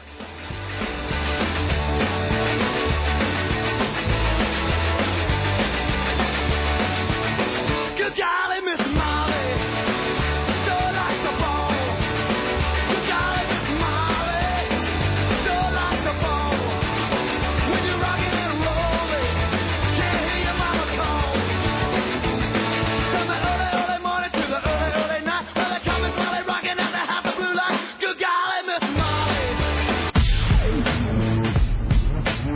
a busy day. It's the Rick Emerson radio program. Ladies and gentlemen, without further ado, please pay heed to Tim Riley. And now, from the Ministry of Truth, this is Tim Riley. Well, don't buy anyone any peanuts or cracker jacks at Safeco Field. Beginning on August 5th and September 9th, the stadium staff there is planning to make two sections peanut control zones. Peanut control zone. Peanut control zone. I've got one of those. Apparently, they're banning the sale of peanuts at nearby concession stands in certain areas for those affected by peanut food allergies. Don't get me started. They want to watch the game without being worried about eating peanuts that kill them. Did you read that story the other day about a woman who tried to kill her neighbor by jamming peanuts into her mouth? That is true. I'm sorry. I know I shouldn't laugh, I know I shouldn't laugh, but here the the peanut thing is like the kid leash thing. It's just a thing that they've like created in the last 15 years. What peanut allergies? But when you were Tim, when you were a kid, did anybody No. die from peanuts? I never heard of it till no recently. one ever died of peanuts until like the last 15 years. They've had peanuts since you know forever. Yeah, it, that is true. There I, was- I don't know where this came from. No, it's that's the thing. I mean, I'm not doing like a when I was a boy thing, but literally, the, I, I think honestly, if you were to do like some news nexus search on peanut death, thank you, it never existed. I mean, don't you think if a kid had died from peanut allergy when I was like in school, they would have told us Well, like I people have known? allergies to everything. I mean, I I think kids have had allergies to peanuts. I I'm. I mean, people are allergic to like I have a friend who's allergic to wheat. You know, people are just allergic to random things. I but I think I don't know if we have time to instapoll. I think if we were to instapoll this and to say when you were a kid, did anyone die of a peanut allergy? I think the answer would be 90% no. But I mean, did anyone die of any allergies when you were a kid? Well, people? I mean, but like I didn't know anybody who died of any other allergies when I was a kid. Well, but I mean, it's like bee stings. People have always died from bee stings. I'm just saying. I, I'm not disputing that people have peanut allergies. I'm just saying. I feel bad for them. Peanuts are awesome. It just sort of came out of nowhere, though. I mean, I guess here's I, I so uh, it seems to me it's, I really am just more fascinated because there's it seems like there's two things. Either a people just died by the score from peanuts when I was a kid and they never told it, like it was just never reported, or it somehow just became something that people were, vulnerable to in the last 15 years. Um, I mean, it, peanut death among, I mean, like, I don't think baby allergies. I'm specifically peanuts, though. Uh, it seems like that has just come out of the blue since, like, the mid 90s. Um, is it, so, I mean, were just people dying all the time from peanuts when we were kids, Well, and I nobody ever told anybody? I think everybody wants their own allergy nowadays. Well, I did read a story the other day. Actually, I read a story in uh, it was like a medical report. They said that let's see if I get the figures right. They said that eight percent of the population had a food allergy, and eighty percent of the population claimed to have a food allergy. So that everybody claimed to be allergic to something, but like eight percent of people were. So I do. Everybody does want their own niche allergy, probably at this point. I think so. No, the whole thing is uh, the whole thing is fascinating to me. Hey, uh, Richie, is this Richie? Is this Joker phone Dan at Comic Con? I hate to be a jerk. Can we do that tomorrow when Aaron is in the I'm studio? sorry, and I told him to call. I thought because he said an hour, and I thought it would be closer to twelve two fifteen. That's that's my apology. We're over schedule today. Can can we talk to him when Aaron is on tomorrow? Because Aaron will know what to ask him about the con. So, all right, here's Tim Riley. A Georgia jury has awarded a jilted bride $150,000. Rosemary Shell sued her ex-fiancé for calling off their wedding last year. Wayne Gibbs, the ex-fiancé, testified that during the engagement to Shell, he paid off $30,000 of her debt, sucker. Then he found out that Shell had even more debt than she talked about. He got cold feet and left a note in the bathroom that the wedding was off. A note in the bathroom. After the Hall County Jury Award was announced yesterday, Shell told uh, WSB TV, quote, People should not be allowed to do that, adding, hopefully he'll think twice before he does it to somebody else. Wait, so... There, there's a Leica story. I was just going to say, us, show prep is now done. That's all I have to say. All right, have, or do you have more news, or are you finished for now? I'm finished. I think it's time for Chris Paddock. Chris, it? Chris Paddock to the AM 970 studio, please. Chris Paddock to the AM 970 studio. Tim Riley, let's give it up, ladies and gentlemen. Tim Riley. Tim Riley, There's no ladies and reason to gentlemen. give it Chris, up. Chris Paddock, applaud for Tim Riley. It's like clapping for the Wolfman. Uh, you're welcome. I applaud you, Rick Emerson, for uh, winning that Willamette Week. Uh, Thank you. Well, you know, Court and I Fatboy. applaud you for getting Kid Rock. Come on. Seriously, look. Oh, that is big, oh, isn't it? by the way, Kid Rock, yeah, Rockfest, lucky number 13. Yeah. Tickets on sale now. Righteous. Go get them. KUFO.com. I am a I am a fan. I'll be there with bells on. Well, so. absolutely. I Uh, heard you bought an album by of his for a buck. I'm sure he wouldn't be too happy about that. Try to have him sign it. Don't- you are With the going dollar to be, price tag on it. You will be whooped down by Kid Rock. By the way, he will Um, hurt you. Uh, By the way, these uh, these these earphones they haven't been used by Richie, have they? I think they are Richie. would you would you believe me if I say no? Okay. No, I wouldn't. Uh, yes. Uh, No, the, the thing about uh, you know uh, what was I going to say? Blah, blah, blah. Oh, Court and Fatboy though got more ink than us and Aaron put together. It was all about the cheating, That- unfortunately. that- of course, yes. But their listeners were trying to. Yes. Their listeners were stuffing the ballot box as good listeners do. I I applaud those uh, listeners as well. by any means necessary. Now, All right. one clap. Thank you. Thank you. What do we- Thank you. Yes. Oh, I'm sorry. Let's Applauding. applaud. Applaud yes. everybody. Let's applaud. Two evil. All right. Uh, okay, so you have this. You sent me this great Craigslist posting. Yeah. Have you, Tim? Did you see this? I did not You should know. forward that on to him. There's a fantastic thought it's genius. Craigslist posting. I'm going to read this. This is from the San Francisco Bay Area. I will read this as it is written. Uh, Nemesis required. Six month project with possibility to extend. I've been trying to think of ways to spice up my life, says the posting. I'm 35 years old, happily married, two kids, and I have a good job in insurance. But something's missing. I feel like I'm old before my time. I need to inject some excitement into my daily routine through my arm before it's too late. I need a challenge, something to get the adrenaline pumping again. An addiction would be nice, but in short, I need a nemesis. I'm willing to pay $350 up front for your services as an arch enemy over the next six months. Nothing crazy. Steal my parking space, knock my coffee over, trip me when I'm running to catch the BART, which is their train, and occasionally whisper in my ear, Ah, we meet again. That kind of thing. Just keep me on my toes. Complacency will be the death of me. You need to have an evil streak and be blessed with innate guile and cunning. You should al- also be adept at inconspicuous pursuit. Evil laugh preferred. Send me a photo and a brief explanation of why you would be a good nemesis. British accent preferred. So there you go. How great is that? That is amazing. And uh, Big I'm Jim voting of course, uh, down the hallway has already applied. By the way, Big Jim of uh, the KUFO. How do I vote for this and like make this best of Craigslist? Isn't you know it what? like I, a- I noticed something- But but the Willamette Week had uh, the best posting, I guess. Really? They gave an award. This should win. Yeah, this is fantastic. That's one of the It's best things. way I've- better than the one that won. That that is really really good. Uh, so And uh, my friend in Phoenix who forwarded that on to me, he uh, has decided that um, that is going to be his next job as he gets out of A radio. nemesis? A nemesis? Yes, Yeah. exactly. He'd be quite good at it. Oh, that's pretty. Uh, that's pretty righteous. Yeah. I. Uh, I mean, I. You know, you got to admire people who. Uh, you know, who think a think a, in a in a sort of in, you know in a in a. Uh, Well, if with thing. all the rage of superheroes, why not? Yeah. And you good and don't you get the feeling though that that guy's completely serious? Oh, absolutely. And uh, I believe Susan Reynolds, our marketing uh, guru here, she is uh, forwarding this on to her husband who lives in the Bay Area, and I think he is going to be Little applying as well. cash. Well, Yeah. and, and a guy who has the money to live in the Bay Area, you know he's really got the three fifty to Oh, spend yeah. too. Serious That's he's not, he's not bluffing Yeah. there. All right. Uh, well, we've got calls about peanut allergies, unsurprisingly, and then we'll break. Hi, you're on the Rick Emerson show. Hello.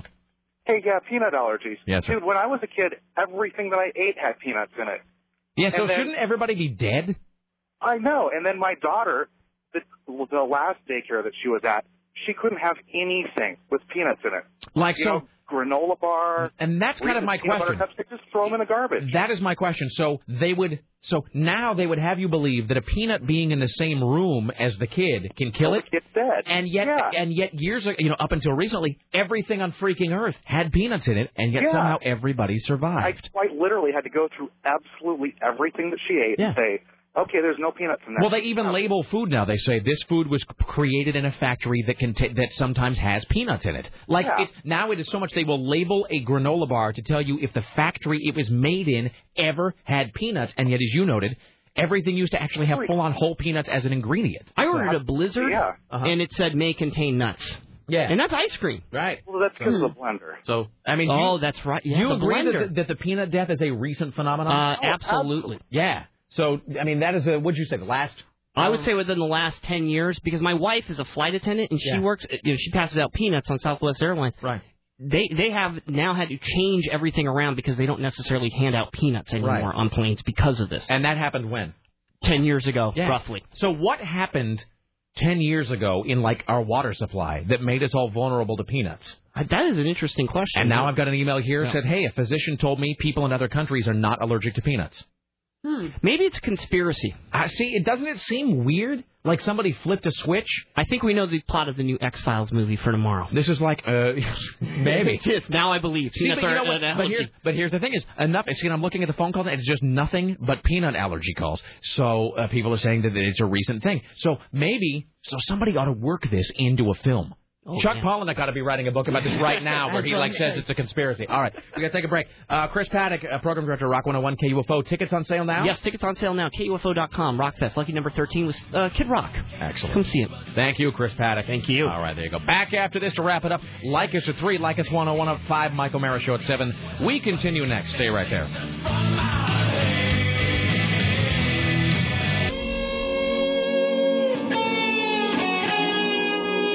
Why, hello, it's the Rick Emerson radio program. So we got like three minutes here? Yes, indeedy. All right. A little less than three minutes. Rick, you should really come to a Timbers game sometime. And this is soccer. Yes. Not lacrosse. That's the lumberjack. But. Timber Joey is there, and he's a listener. He was remember he was at the bowling thing. He's the new mascot. and I don't know that's- if he's officially the new mascot. And that's what at PG Park. yeah, And when does that happen? tonight. Well, seven, and it's Thirsty Thursday, which means I probably won't do it tonight. What time does it happen? I think it's seven. I was thinking about going to going to the Morgan Grace thing, but I, I think really- you'd really like it because it's really. I'm not a sport guy.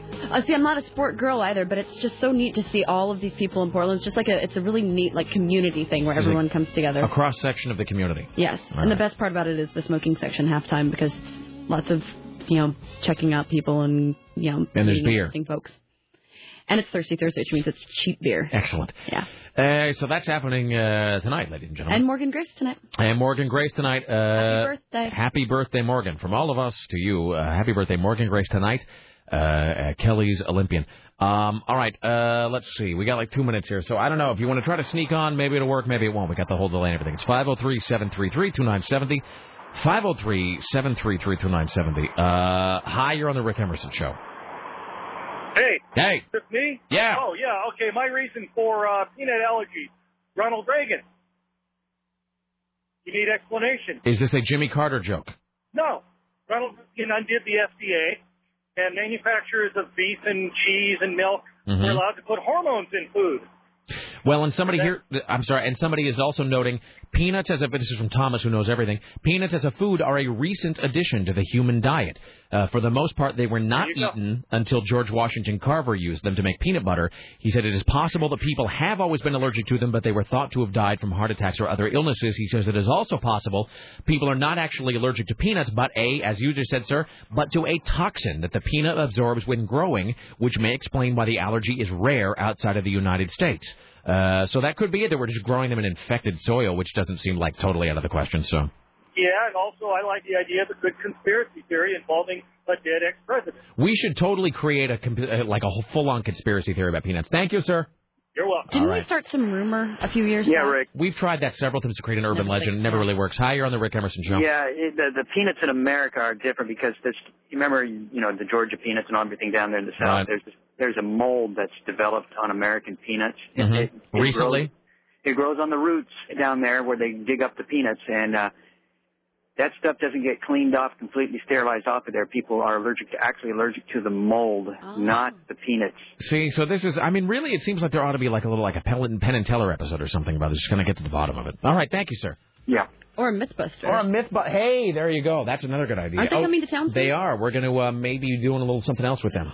Oh, that'd be so cool. It's exciting. All right. Uh, we want to thank CNN radio correspondents Lisa Desjardins and Jen Lane for coming. Well, not CNN correspondent. You know what I mean. Jen Lane, barflypdx.com. Uh, join us tomorrow when our guest will include Aaron, the award-winning Geek in the City. Aaron uh, Duran will be here, uh, as well as Dan um, uh, from PopCultureZoo.com, who will be at Comic-Con tomorrow calling it. Rick Emerson Show produced today and every day by the lovely and talented Sarah Dillon for AM 970, The Talker, in the newsroom, Tim Riley, and the phones, Richie Bristol, the gatekeeper, Dave Zinn, web mistress, Bridget from upstairs, uh, director of engineering, Brian Jones, CBS Radio, Portland marketing guru, Susan Donut with me, Reynolds. Like us next, like us 101 at 5. Michael Mara Show at 7. See you all tomorrow. Wolf for snakes. See you then. I'm huge. Bye. And if you see a crack somewhere, take a caulk with you and try to seal that seal that crack up.